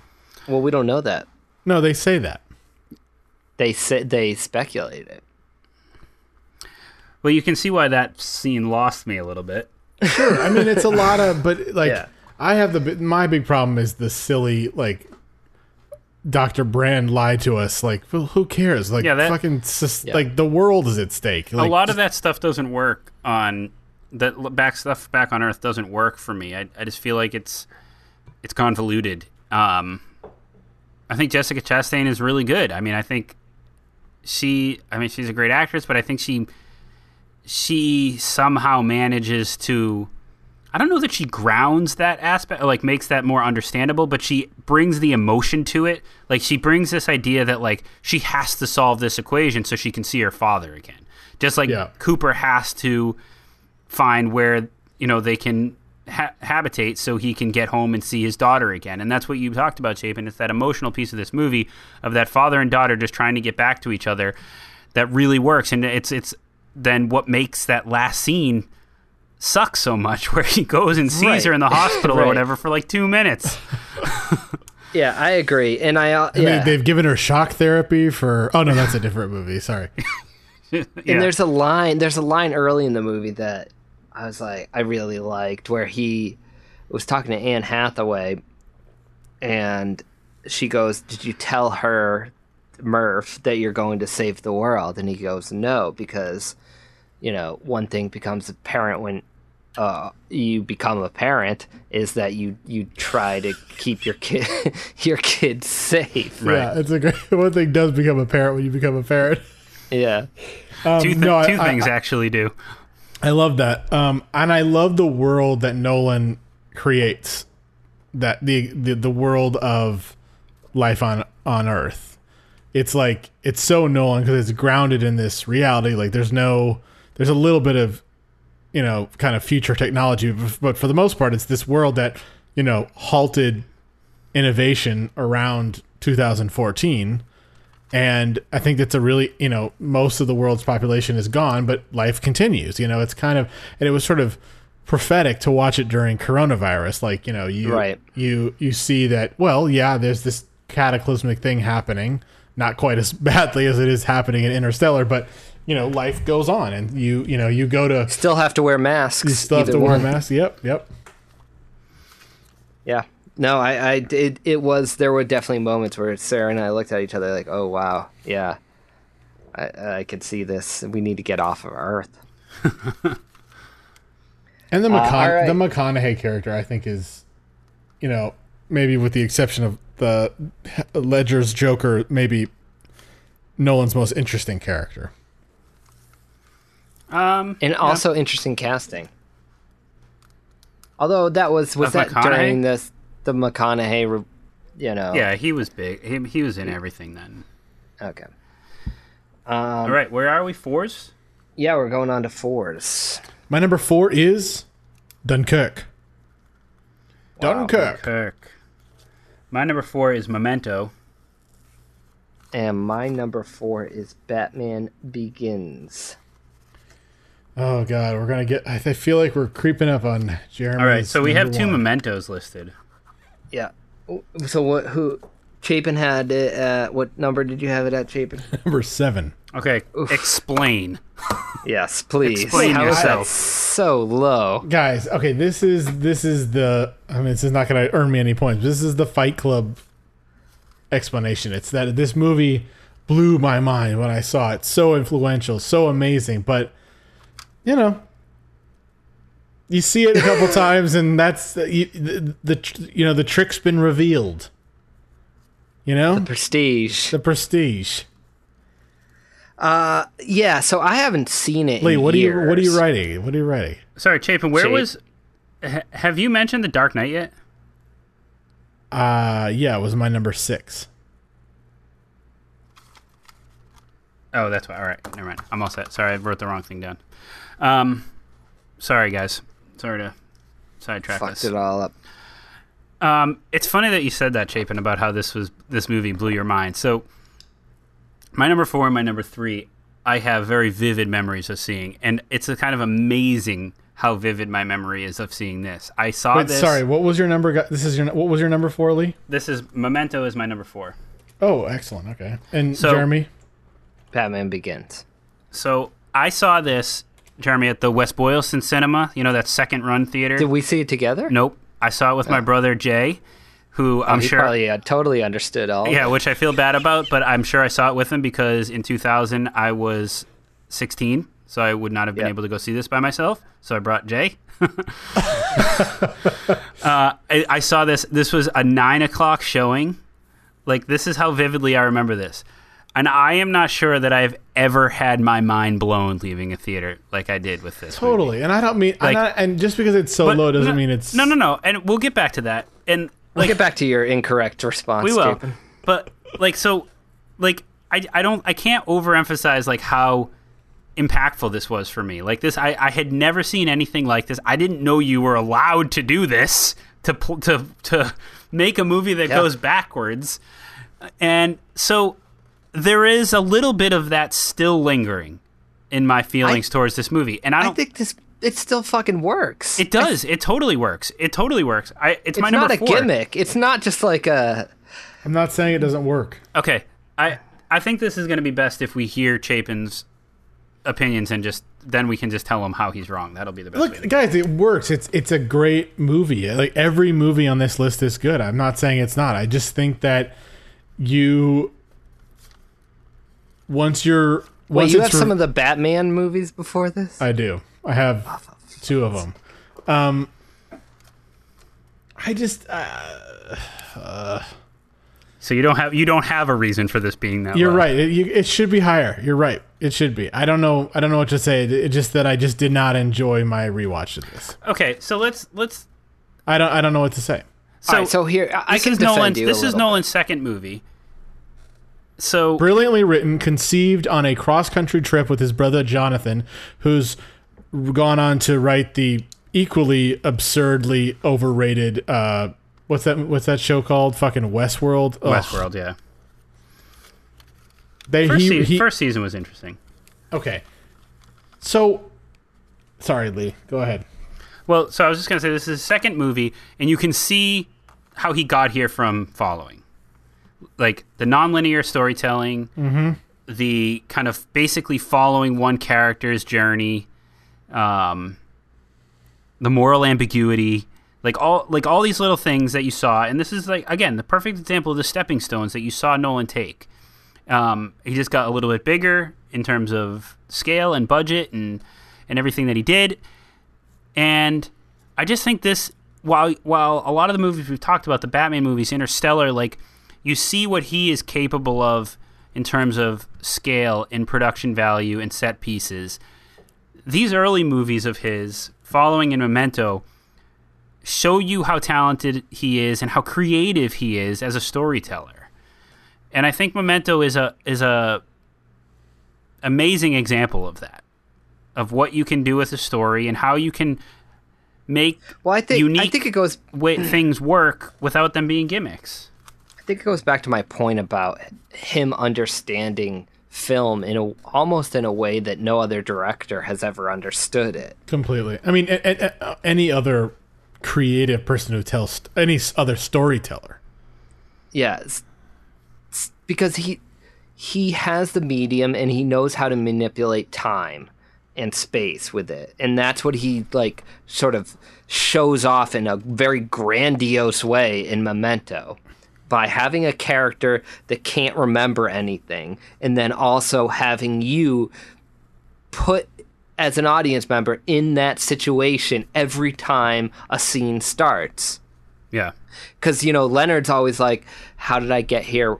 What what's happening? I'm chasing this guy. Oh no, wait, he's chasing me." And you're as an audience member trying to piece it together just like he is. Well, they have Mark Mark Boone Jr. has that great line in where he says it's it's all backwards. You know what you know what you're going to do next, but you can't remember what you just did.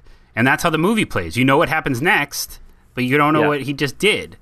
And and it's so it's so great. Like I just and I love and you talked about time. Again, it's another great example of of him kind of messing with the ideas of time. Like you have no idea where this movie falls in in uh this character in Leonard's Leonard's life. life. Yeah, like Yeah. how long ago did his wife die? Like how many people has he killed? like it's Right. just like how many John G's or Yeah. Jimmy G's has he killed? where did where did Teddy and Natalie really come from? Like you know their sort of origins and like how they got involved, but like especially Teddy, like when did he get involved with him? Like I love the ambiguity um, ambiguity of that. in and this I love how they he doesn't explain it. I feel like if this is a Batman movie, he would have explained all that stuff, but he doesn't need to. You know that these people are taking advantage of this character for f- because of his condition, and that's all you need to know. I, I would also say that I think this movie and maybe The Prestige are the only thing, only times when Nolan is actually saying something about humanity. I mean, it's like the Leonard Shelby character, his desire for revenge. You see how sort of empty it is, right? Like you see how empty vengeance Well- and re- uh, uh, is Yeah, that's a good because he he I mean, obviously he doesn't remember, but even even if he were to remember, it doesn't matter. It, like he's convinced in his mind, in his mind as a survivor who knowingly understands that he doesn't remember things, he will know the moment he kills the real John G because he will have this feeling of completeness. And he never does. Like you you under as you understand it, he's killed many people. And Yeah, and, And I, I think, think that that's a, such a powerful and interesting thing that Nolan reveals in this movie. Yeah, and and to extend that point, it's like he, Nolan is talking about how we all sort of just create our own worlds. Like we we lie to ourselves to sort of justify our means, and it's just uh, taken to an extreme example here. And I think this is what I mean, if there's ever just like a giant step forward from a previous movie, it's between the following and Memento. I wonder. It's interesting too. Like we've talked about Nolan's interest in time. He also clearly has a very unique interest in memory. Uh, mm-hmm. Because in this movie, he talks about how memory is unreliable, and you know you can't you can't solve a case on that. It's based on facts. And then he also, with Inception, he talks about how you can't you can't create worlds using your memories. You have to imagine new things. So mm. like he clearly has like a a, a relationship with memory. I don't know if something happened in his past where like he he's uncomfortable with what memories serve, but he clearly doesn't um, doesn't believe in like the power of memory. Yeah, no, it's Or I guess he believes in the power of it, but he's suspect of that. yeah, Yeah, uh, look, I, I mean, uh, yeah, uh, the only thing I can explain here is that I totally recognize the importance of this movie. I, lo- I love this movie. It was very impactful when I saw it. It blew my mind, as I said. But, you know, with Nolan, probably more than any of the other directors we've done on the retrospective, I've revisited his revisited his movies the most. You know, this one just does it, it just doesn't it doesn't rise to the top as much for me. It's not Sure. one that I remember that much. And so, yeah, I will nitpick a little bit. I wonder, like, so the scene where he hires the hooker to reenact his wife's death. Where does that? Hmm. What is what is that? mo- That scene's place in this movie? I'm not sure. I Because totally he's trying understood he's that. trying to like wake himself up to something, right? Is he like? I mean, then that I think if that's the case, then remember that's something. I think I think he just wants to have the experience where he wakes up and thinks his wife is still there. yeah, maybe That's what he wants. He wants to have that moment where he looks around and he's Or I guess it's his, it's his last memory, so he wants to experience it again, like you would, like you would any memory. You'd want to experience it again, I guess. Yeah. Uh, and as perfect as this movie is structurally in the screenplay, which that's something I, I feel like we haven't really talked about because I, I feel like this is really the first movie where it applies. But Nolan, as a writer, is fantastic when it comes to structure mm-hmm. of his screenplays. Like maybe one of the best ever. Him and his brother. I agree, and this this is a great example of it. And and look, I, I do think his he his writing gets away from him at times, and I think we gave examples of that with especially the Batman movies. Um, I think he. But when he, he's like- starting to be clever, But the thing, Like- well, what happens, I think, and I can like almost see it happening. Like he creates these storylines and you know all these plot points that need to fit together, and then in trying to connect them all, as uh, as, as someone who is a good structured writer would do, sometimes it becomes overly complicated and convoluted and too much. And I think that happens in The Dark Knight and The Dark Knight Rises, especially. But Memento is a perfect example of staying within the rules that you've created for yourself, structuring it appropriately, and and doing it in a unique way and in a new and in a new way, which is which is great. What so? When did Irreversible come out? Before this or after this? After. After.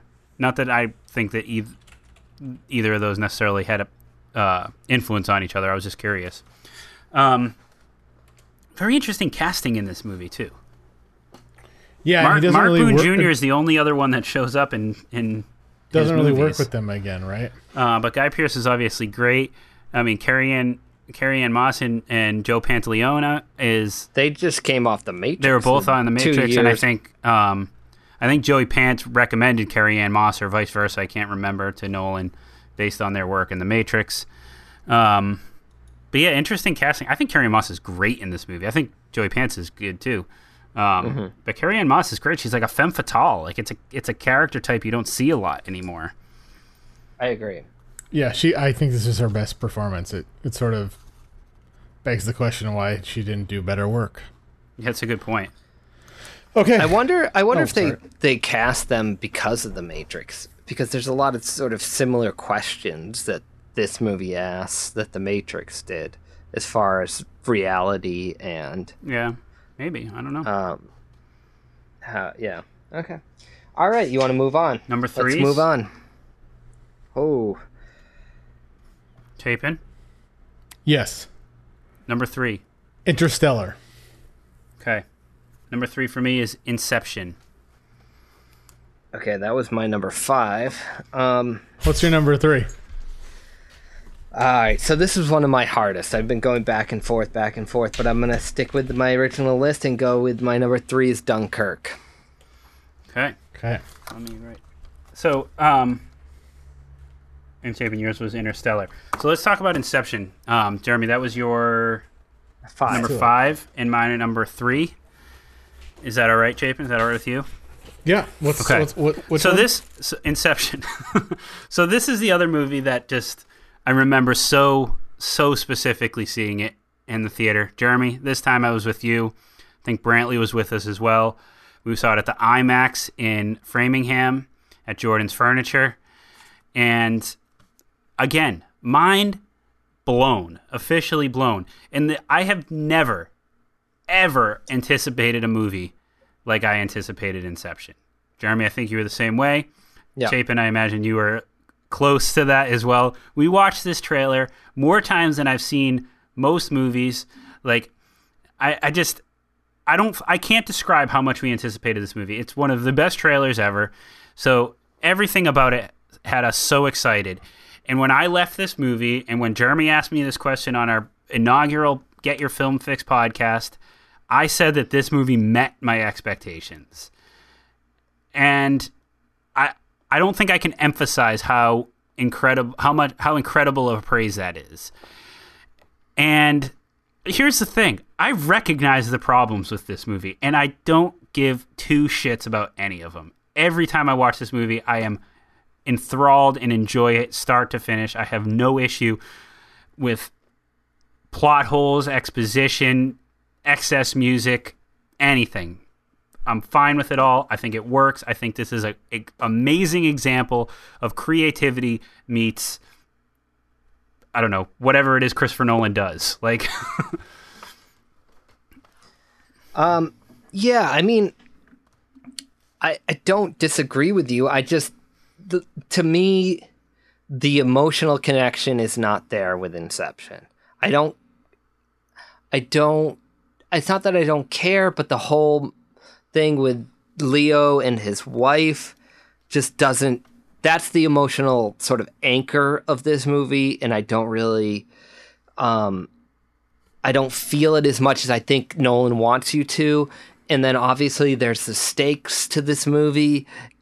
that we've talked about and when everything's a dream the stakes become even if you you do say oh well if you're in the whatever third level you could you could get stuck there um, i think for that reason it sort of pushes it down to my number five but it's just the brilliance of the screenplay and the brilliance of the idea and how cinematic this movie is is amazing.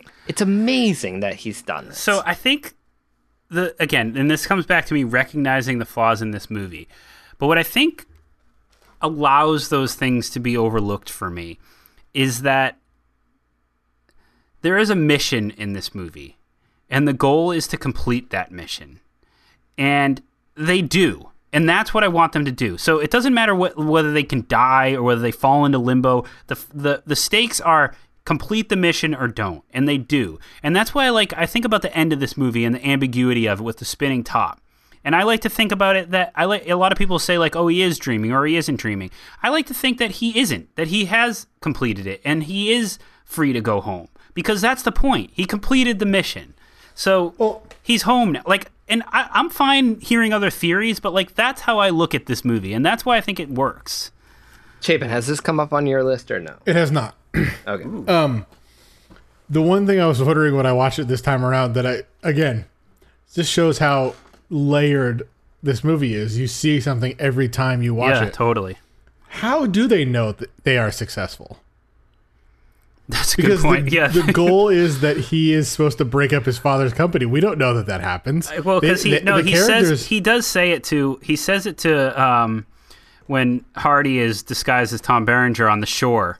He says he's like, "That's what I'm going to do, Uncle Peter," and he like admits that he's he's gonna uh, be his own man or something. Oh, okay. So he does he does say it too, and I think that's why you why Hardy has to be there um, disguised as Tom Berenger in that scene, so that he'll he'll tell him that, and that what that's when they're still in the dream um, after they got off the the bus that Yusuf was driving, so they haven't come come back to the plane yet. Right. Part of me I mean, there's So- a ton of plot holes. There's so many. I don't plot think. I mean, well, that that that's great. Let- I mean, good okay, for well, Nolan. He figured this that would out, be but- like a whole podcast, which would be fun to do. Is where like we each just give a plot hole and see if the other two can explain it. Like my my thing that I wrote down is if Saito is so powerful that he can erase a murder charge with one phone call, why can't his company compete with Fischer's? Wait, it's a murder? Yeah, he's he's Cobb's Oh, accused for his wife. accused of murdering Ma- Marion Cotillard. But like, Yeah, why yeah. can't he? Why can't his company compete with Fischer? He's so powerful he can make one phone I don't call. think I don't think that's a plot hole. I think the plot hole is that he can make a call and erase a murder. well, that's that too. But I mean, there's a ton. It doesn't matter though. That's the whole. Like, that's what's so great about this movie. And like, I just love. I love that you can find an I mean, stuff like that. Forget about it. But you, you can find an answer. You can talk your way into an answer for like some of the plot hole questions. Like I heard, how come Cobb can't see his children's faces, and it's because they're memories, not projections. If they were projections, he could they could do whatever they want, but memories they never turn. So like, there's always an answer for it. Like you can always find it, even if it doesn't totally make sense. It shows you, like you said, Jeremy, how layered this script is, and how like fully, how how much Nolan had a grasp on this. Okay, like Yeah, and- even e- uh, even with the flaw, like even with the flaws, you're just in awe that this works in on any level. and he made the physics and the mechanics of the dream within the dream within the dream work. Well, there's there's the time thing. the time, and it works. It works brilliantly. It works better here than it does in Interstellar, and I think it's. I, I just and what I it's so what. I think is brilliant is those moments when he's not technically in a dream, like when he meets Tom Hardy's character the first time, and then they start like firing at him, and he has to like run away. That's the most I felt like an uh, somebody's ever filmed a dream. When he's trying to get through that little like uh, alleyway, Yeah. and he's like sort of stuck, and he can't dream, really yeah. make it. But But maybe well, it I mean, Maybe you don't is. know. oh well, yeah. But the way that, that theory, yeah. the way that he filmed it, like that whole section felt like an actual dream. So, go ahead, Chapin. I think the the moment that kind of solidified my. I'll, I'll just say that like this is the this is the movie I was waiting for my entire life when it came out. yeah. Like, I just this is like everything I wanted in a movie. You know, like you watch you watch a Bond movie and, and he kills a bunch Yep. of people. Got a little bit of that. Yep. you don't understand. You don't. You, you know, like you, you you worry about the moral ambiguity of that and like what's going on there. And um, this is just everything I wanted in a movie. Um, but I will say, watching it this time, I had to sit back and say, we essentially watched Tom Hardy play a level of Goldeneye fully realized, Oh, and then yeah. But it's He's got so great. and then and then it ends with Cillian Murphy's character having an emotional catharsis from a deeply planted subconscious um you know emotional moment and it's like this this is filmmaking i mean this movie is about Okay, I'm so right? glad that you said that because everybody says that stuff about like I, I shouldn't say everybody. That's totally not true. Naysayers of this movie say what you just said and then end it with like and it's ridiculous and it doesn't make sense, but like that's not the fucking point. Like what you said, this is filmmaking. Like this the, you you have to suspend disbelief. You have to let yourself be like brought in and enthralled by what's going on. Like you have to have emotional ups and downs in this movie. Like and it's another example like I said with Interstellar with the music and everything. Like you're supposed to be manipulated by the music and I think that's all here. So Yeah. when people criticize this movie for having plot holes and things not making sense and like it just being a level of Goldeneye, I think that's annoying. Like who doesn't want to watch a, a scene from Goldeneye like like with like Tom Hardy? okay so what nolan's doing nolan somehow figured out a way to make films that only uh, films can do. And it's like amazing that it, it isn't it or it hadn't really been done before. Like he i don't know how to describe it. He's thinking on a level that no other filmmaker is thinking on Well, Right, he we've says seen him- saying we've what can my that." medium do Yeah. what can my medium do and i want to go there he says why not? Like he says, you know, like what's that JFK famous JFK speech where the where it say um, ask not what your country can do for you no, maybe it's not JFK, but you say Ich like bin line Berliner. I actually don't think it's JFK, but whatever. He said like some people ask why, other people it's ask why not. Bo- Bobby Kennedy. Bobby Kennedy. So people ask why not. Nolan asks why not. Where you say, Yeah. well, you can't. That doesn't make sense. You can't do dream. You can't do movies about dreams. That's dangerous territory. You can't manipulate time. That's dangerous territory. Well, why not? And that's what Nolan has done in his career, and he's done it successfully because he ch- he like pushed the limits. He challenged the norms, and I think Inception is is the the first example of it because you saw him reinvent a, a genre with Batman Begins and but like the stepping stones I've been talking about. He did Dark Knight and he probably did the whole Batman series to a certain extent to be able to do movies like Inception. And this is where he said, "Look at what you can do with this medium." but it's a it's a, a nearly a hundred year old medium and he's still reinventing it that's where he needs the most credit but he's reinventing Because- it and he's and he's deconstructing it. Well, he's deconstructing it to its basic elements of what it can do. Like a, lot of, and he's not my favorite filmmaker, but like you, you look at PTA or, um, not necessarily Tarantino, but let's just say PTA. PTA is going to take the take He's continuing to do the, The- things that his, people have influenced him. Right. did. Well, he's going to take the medium and and use it as a sort of emotional guidepost. And he, I like him more as a filmmaker than I do Nolan. But like he's he's not using the medium in a way that it extends what you thought the medium can do. And to be fair to everybody else, you almost don't think that there could be somebody could come up with something new at this point in the history of film. But he is taking and using his screenplays and doing something new that advances the history of film uh, in a way that we didn't think at this point was possible. And that's the credit that I think it, it, you should take out of this. I think you can um when when you say things like Inception is about making movies, there's there's subtext in film that is explored in ways that I often find sort of meaningless. Like, okay, so what? You know, like, or interpretations that are sort of so beyond the pale of what the film seemingly is about that you are like, well, Jesus, like, what are we, what are we doing here? Like, um, but I think Nolan, like, he loves filmmaking, and I think his goal as a filmmaker is the goal of these characters, and I think there's something kind of pure about that here. Like their their job is to achieve an emotional catharsis, and that's the filmmaker's job. And I think there's no like there's no like hidden meaning here. We're not trying to like there's no metaphor. It's literally like they're they are they are becoming filmmakers because they need somebody to make a decision and they're planning it and they're they're they're planting the seed which is what every filmmaker does and i think that's really interesting i think that that's it's not like subtext in other films you know Yeah, I there's a line in this. I, so, so there's all, there's been all this. There's always been all this talk about how like in, the characters in Inception are like surrogates for the characters on a film set, which maybe it's true, maybe it's not. I sort of hate that. I think it's a, an annoying marketing tool. But there is a, a line in this movie where DiCaprio says, "We create the world of the dream, and then we bring the subject into that dream." That's what Nolan does. He creates the world of the dream and he brings his subject, us as audience members, into that dream. And I love that kind of like immersiveness. I think that's so great. I don't know that there's a lot of movies that can do that. brilliant Brilliant film. It's a brilliant film. okay what are we on We're on to number twos. Number twos.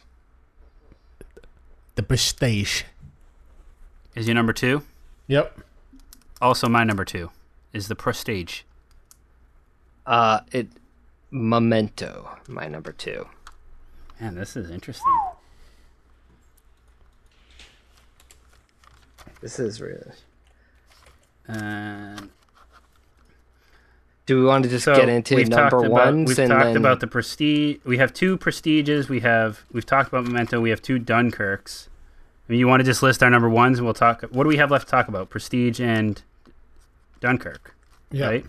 Mm-hmm. So we might as well just lift, list our number ones. my number one is inception Mine is Dunkirk.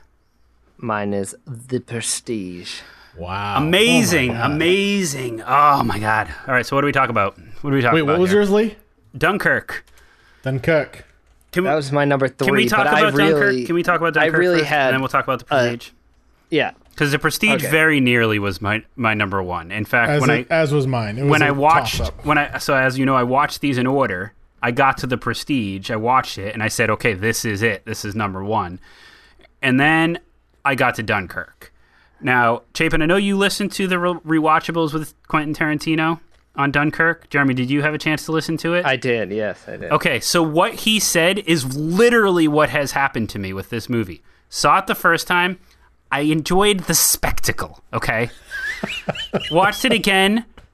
I started to like it a little bit more, but it was still the spectacle.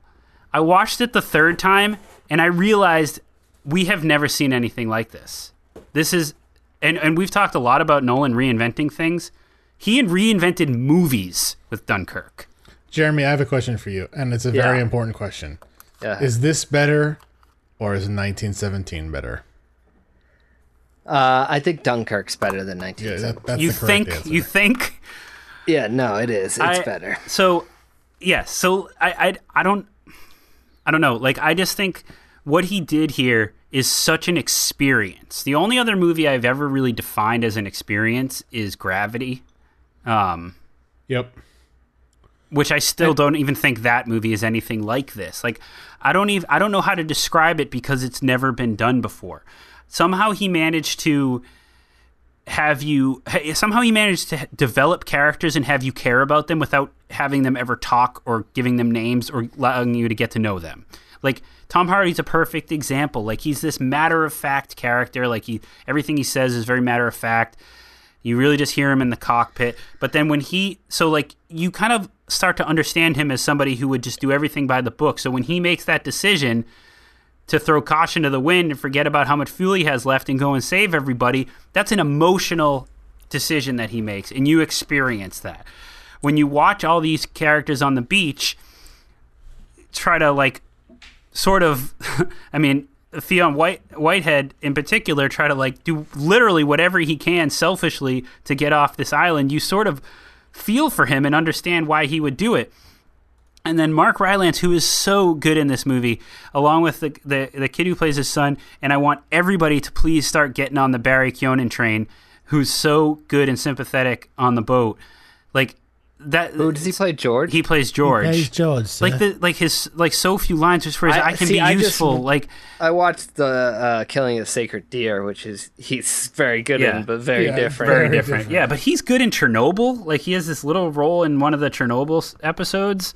Um, but anyway, like I just think this movie is is got so much emotion to it somehow, with characters not talking to each other, and the the the visuals in this like this this movie to me.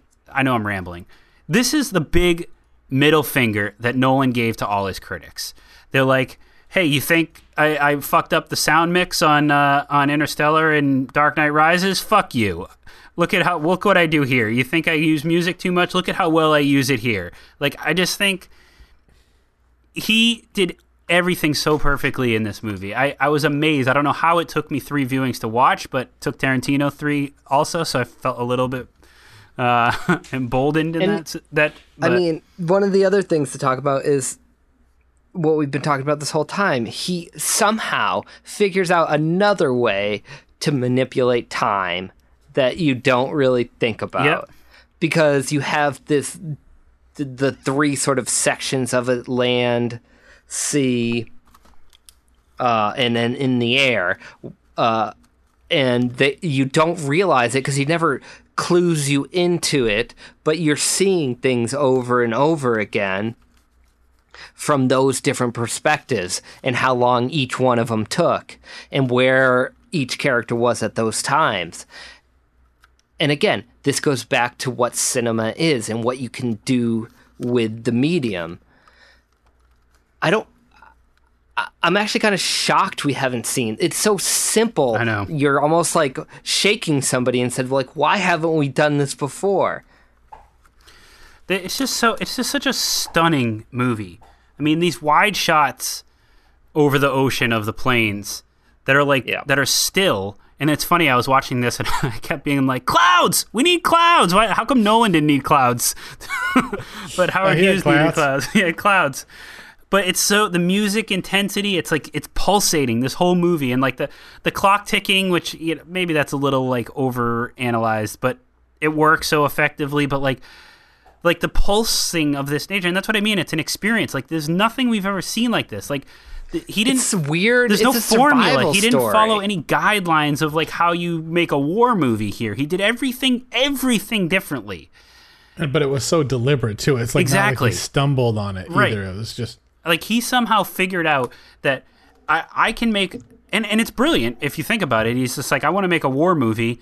Fuck, like how am I supposed to compete with Saving Private Ryan? He's like, I'm gonna do literally everything differently. I'm gonna do something that no one has ever done, not just in war movies, but in film in general. I'm going to I'm going to make this literally like a, a, a trailer. Like it's literally like a trailer. Like you're watching this movie and the intensity is never ever lets up. And that's what I mean by it's this pulsating throughout this whole movie. And then at the same time it isn't afraid of like silence. Like it lets you like sit in in those moments, which then just amplify the intensity when that kicks back up. Yeah, I mean, this was I, I really debated, and it was the last second decision, but between Dunkirk being my two or three, um, between that and Memento, and I went with sort of my initial response, but Dunkirk, it, it's a it's a masterpiece. I mean, I don't know what else to say. Like, it is an amazing, amazing movie, and somehow, even though you don't have character development, you have characters that you care about here. That's what I mean. It's amazing. Actors that you you have acting that you're blown away by, which is not typically sort of a Nolan trait where you're just really into the acting unless you get some sort of random amazing. But every even like like you said between Hardy and his what I I don't know the the actor's Jack name, but I just yeah. fell in love with him. The other guy who was the pilot Jack Lowden. um, who was a yeah, he was great. Um, and then, like I said, it's a basic survival story. You're watching these people just go on to all these boats, have to get off, going on to like nearly dying, just trying to escape.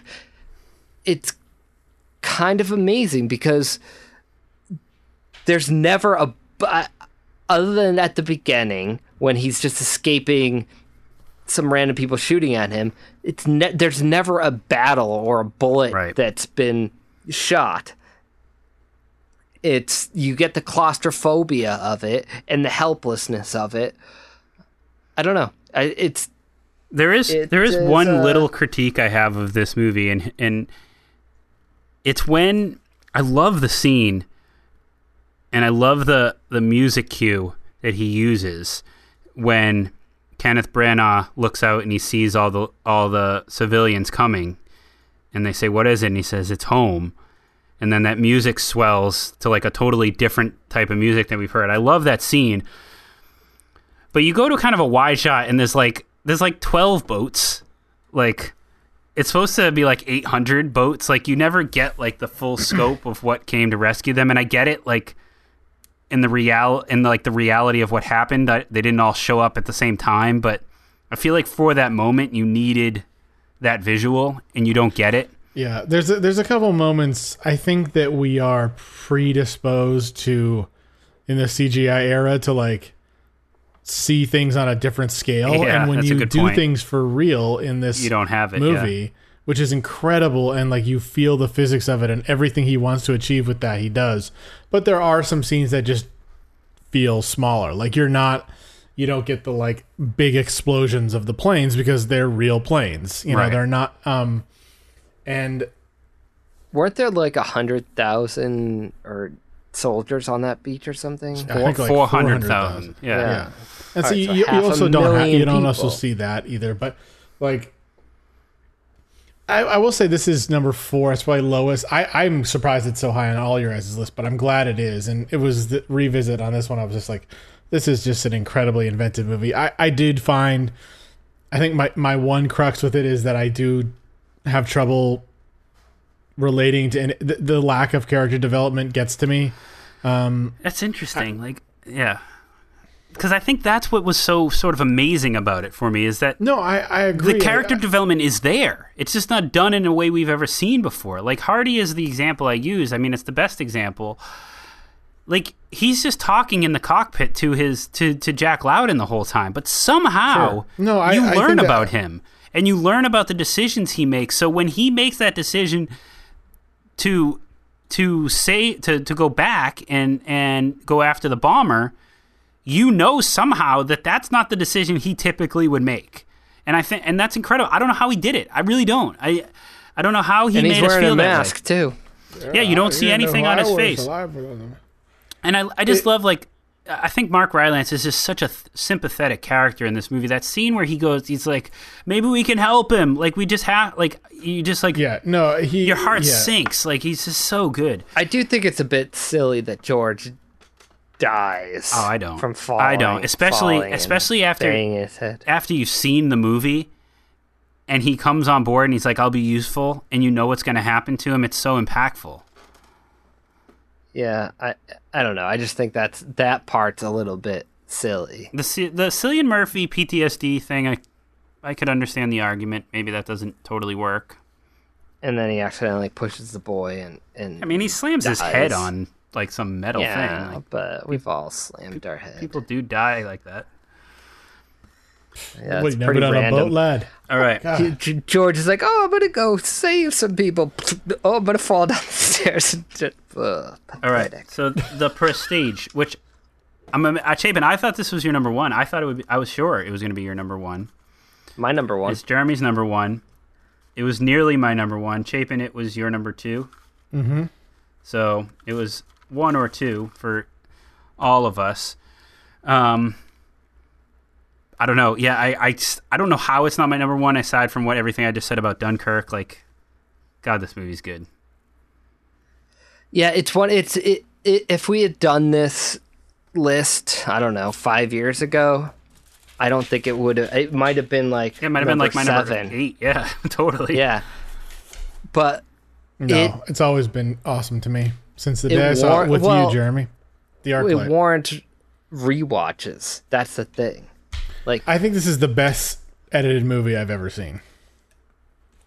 I mean, I there are like I think it's one of the best screenplays timelines I've ever. working through this entire movie, and they're they're reading one journal, and then they're Yeah. looking back. They're they're reading. You're in one temporality, and he's reading, looking back at another one. You're in another temporality, and he's looking back at another. There's like six different timelines in this in this movie.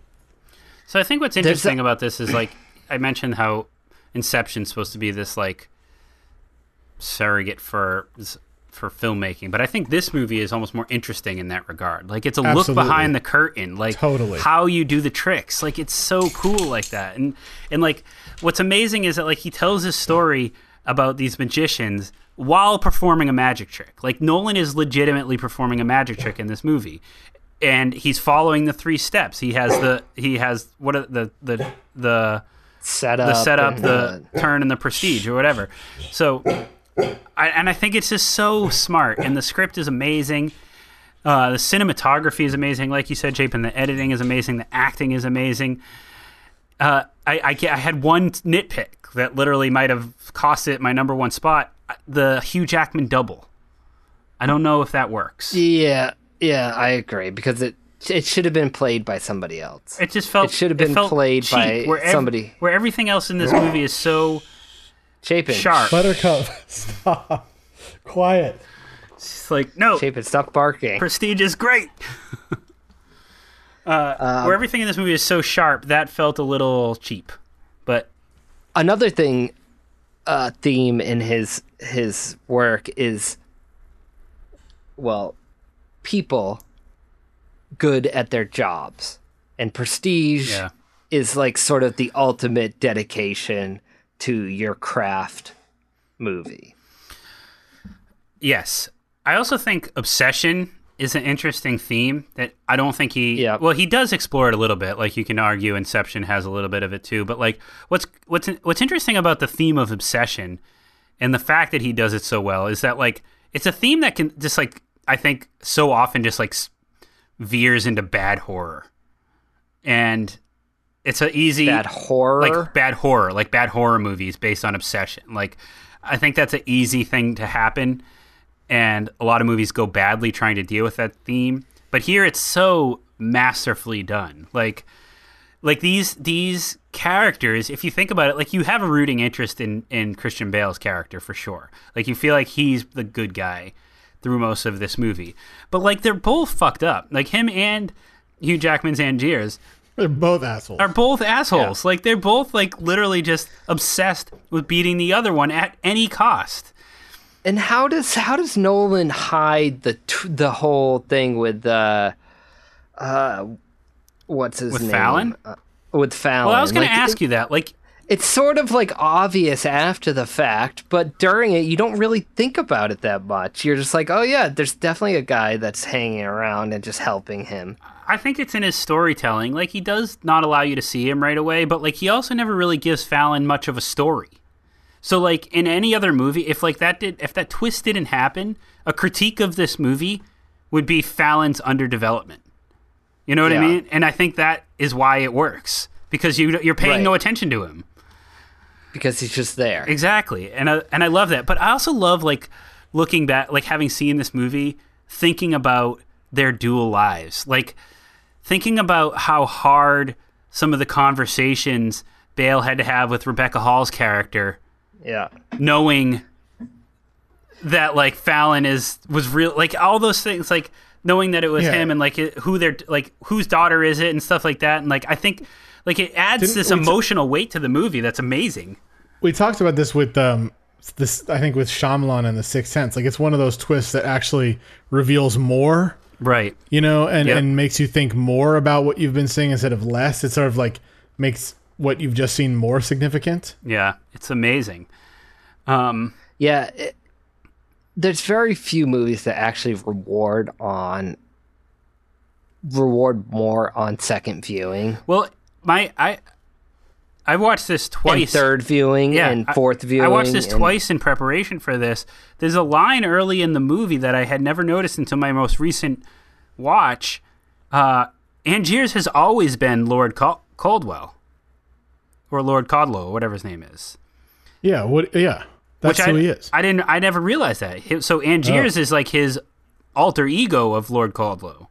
yeah, I didn't realize that. I thought he created Lord Caldlow after he, you know, drowns what made himself. you understand that? Well, there's a line where he talks about like how he how he left his life behind to Yeah. do this for for uh, for Julia, who's Piper Perabo's character. Um, so I thought that was interesting. And it's a, a again a great point that how this how layered this movie is. You know what else is amazing about this movie? That Scarlett Johansson is really good in it. I wouldn't say really. I think she's I would fine. not say really good. I don't know why you'd say She's that. I think she's excellent. She works. She doesn't distract, but I don't think she's like. Oh, really? I think it. she's great. Yeah, I, I think she's being serviceable Oh, that's in in- this that's movie. very interesting. But I mean, to me, it's the screenplay. This screenplay, um, it so unlike Inception, where you're just like it, it sort of is a mind blowing experience because of how complicated it is. This is a mind blowing experience, but also it has the emotional depth of the characters that that all his others don't other screenplays don't. So you get that sort of twist or that that um moment where you're just like, "Whoa, this is crazy. This is awesome." But you also you also have been experienced experiencing it with these characters the whole time. Whereas like Inception, it's not really there. Memento maybe a little bit. I, I just think it all culminates mm-hmm. with the prestige, which is an interesting movie for his career because it almost seems like a throwaway in between Well, all his big It's amazing, and I I actually love this about the Prestige is that he did following Memento and Insomnia, and then he got Batman. It's like okay, career made. So he made Batman Begins, and then he went back and did the Prestige, and and I love that. And like this, this is little, this is little, but like I also love so like he, Batman Begins was also his first collaboration with Hans Zimmer. We actually have not talked a lot about that collaboration, but that was his first collaboration with Hans Zimmer, which of course he has done a ton of movies with. But with The Prestige, he went back to David Julyan, who he'd worked with on Insomnia and Memento. And it's a smaller movie. It needs a smaller score, and that's what that composer did. I mean, I don't know anything about that composer other than these couple movies. But I thought that was interesting. I was like, He also did following too. he did do following too. So yeah, mm-hmm. so that's a great example. Like the smaller movies he did, his first three movies, he worked with David Julyan to do the music. And then you get a guy like Hans Zimmer, you know, you think you'd stick with him through the rest of your movies, but he decides, and, and who knows, maybe there was availability issues, but I, I, I'd like to say that he saw what type of movie he was making. He was going back to do something a little bit smaller, something a little bit less commercial, and he used a different composer to kind of fit that mold. And I and I like that. I think that that's just a a smart a smart choice. This was uh, nominated for two Oscars. It was Wally Pfister also nominated for cinematography. It was also nominated for art direction. Pan's Labyrinth won both of those. In uh in for uh 2006.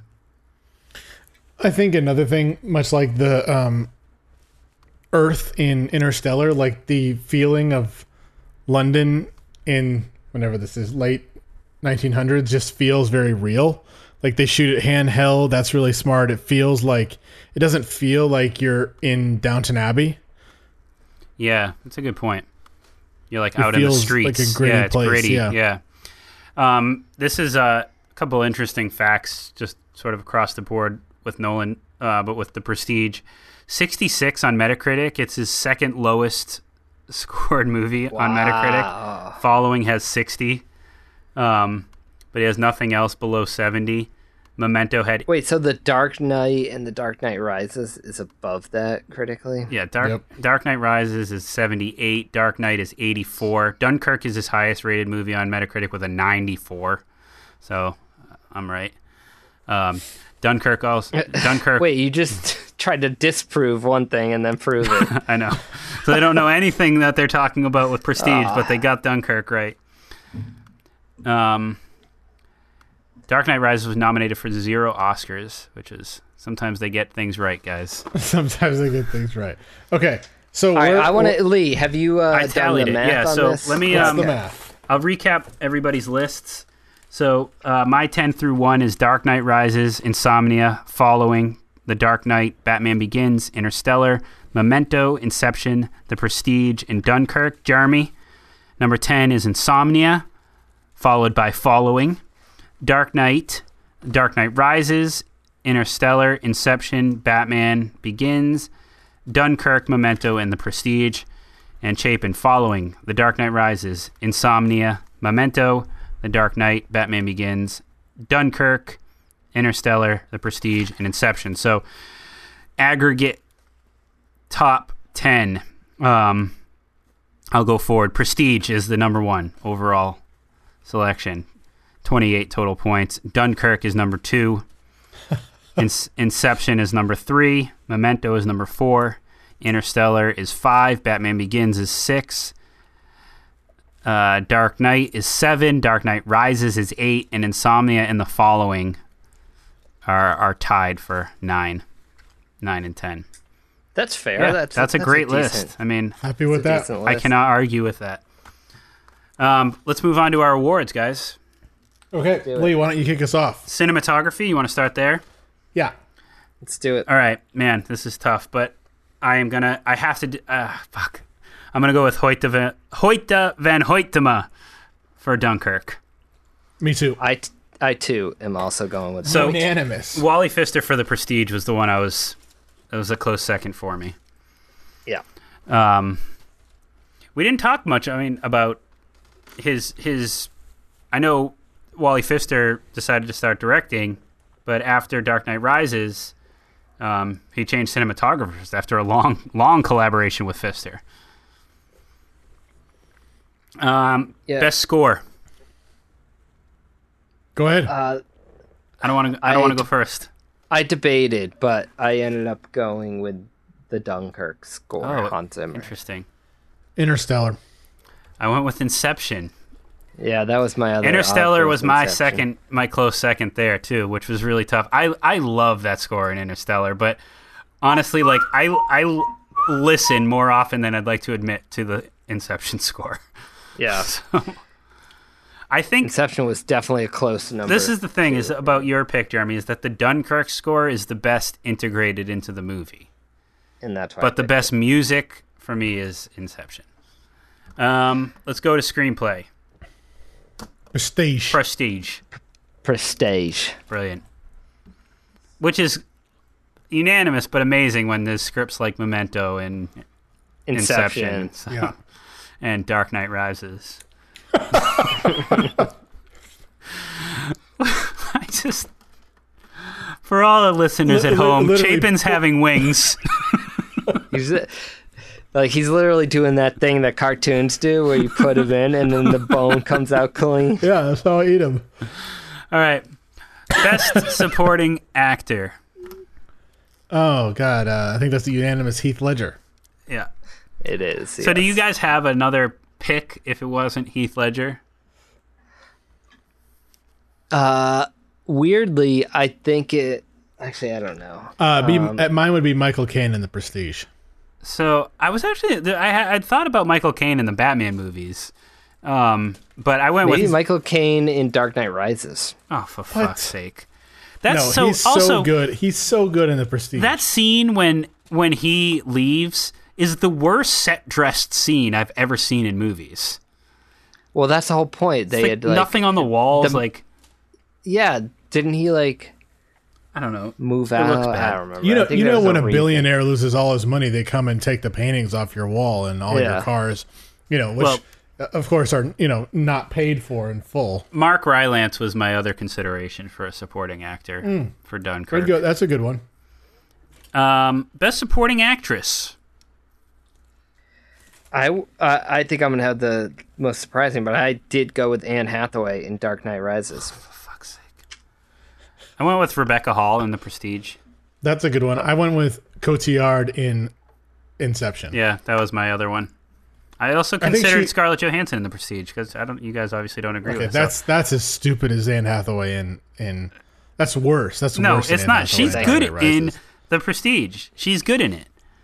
Oh, Anne Hathaway is fine in Dark Knight Rises. She's just fucking pointless in that movie. Blows. Best right. actress. Jessica Chastain. Yeah, That's I what I did. Jessica Yeah, Chastain. yeah. The only, the only. And you could even make the argument that she's not a lead too. Yeah, Unfortunately, she but- could be supporting. All right, best actor. This is interesting. Final category. McConaughey, Uh, Interstellar.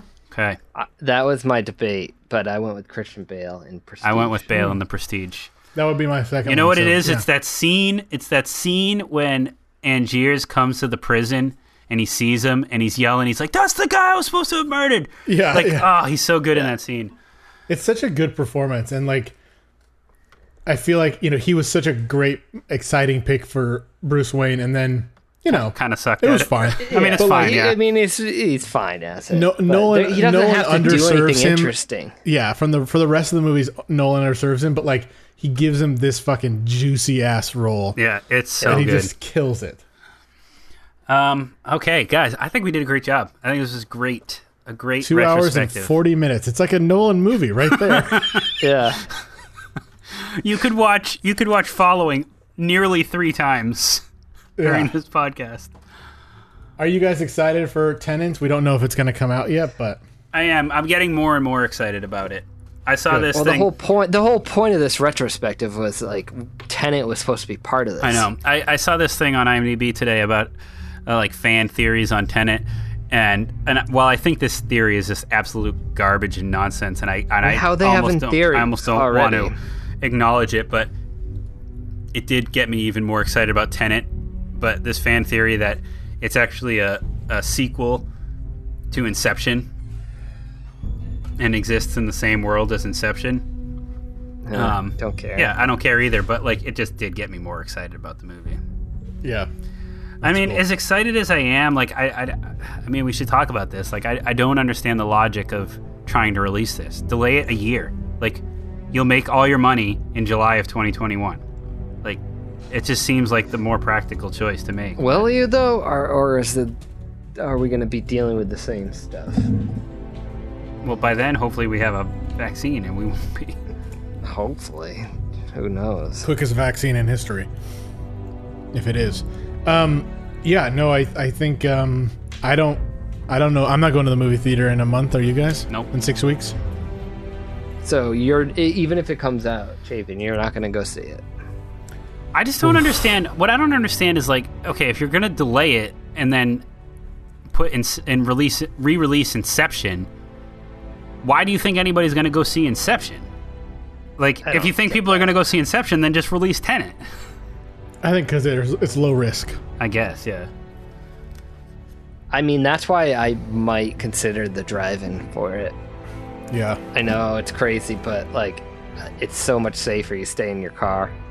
Yeah, it's just bad Nothing audio. nothing like a Nolan soundtrack that you're and it's got to be the two set. You got to make sure it's the second movie at the drive-in too, because the first movie always starts and it's not dark enough. Oh, that's true.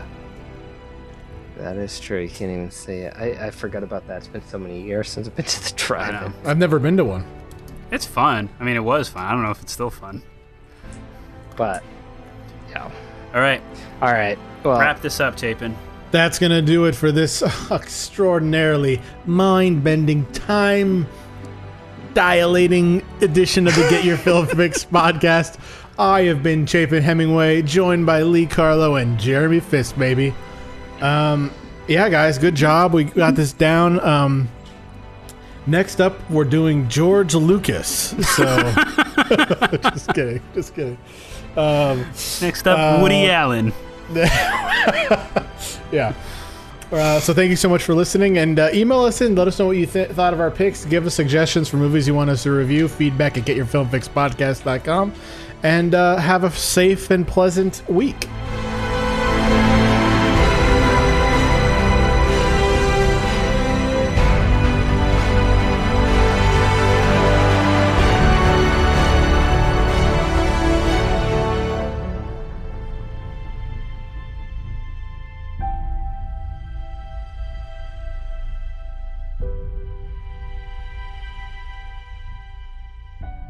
Well, I love Yeah, the no, idea. I I, love the idea of the the key idea here is Jesus. Katie, do you think you could call the dog?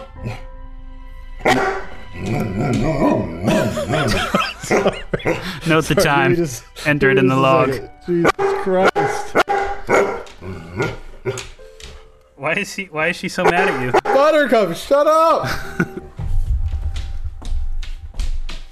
Can we take a beer break real quick? Sure. Give me 30 seconds. Oh, should I get more wine now? Question Might is, well. will, the question is, will this be left in the podcast? I hope not.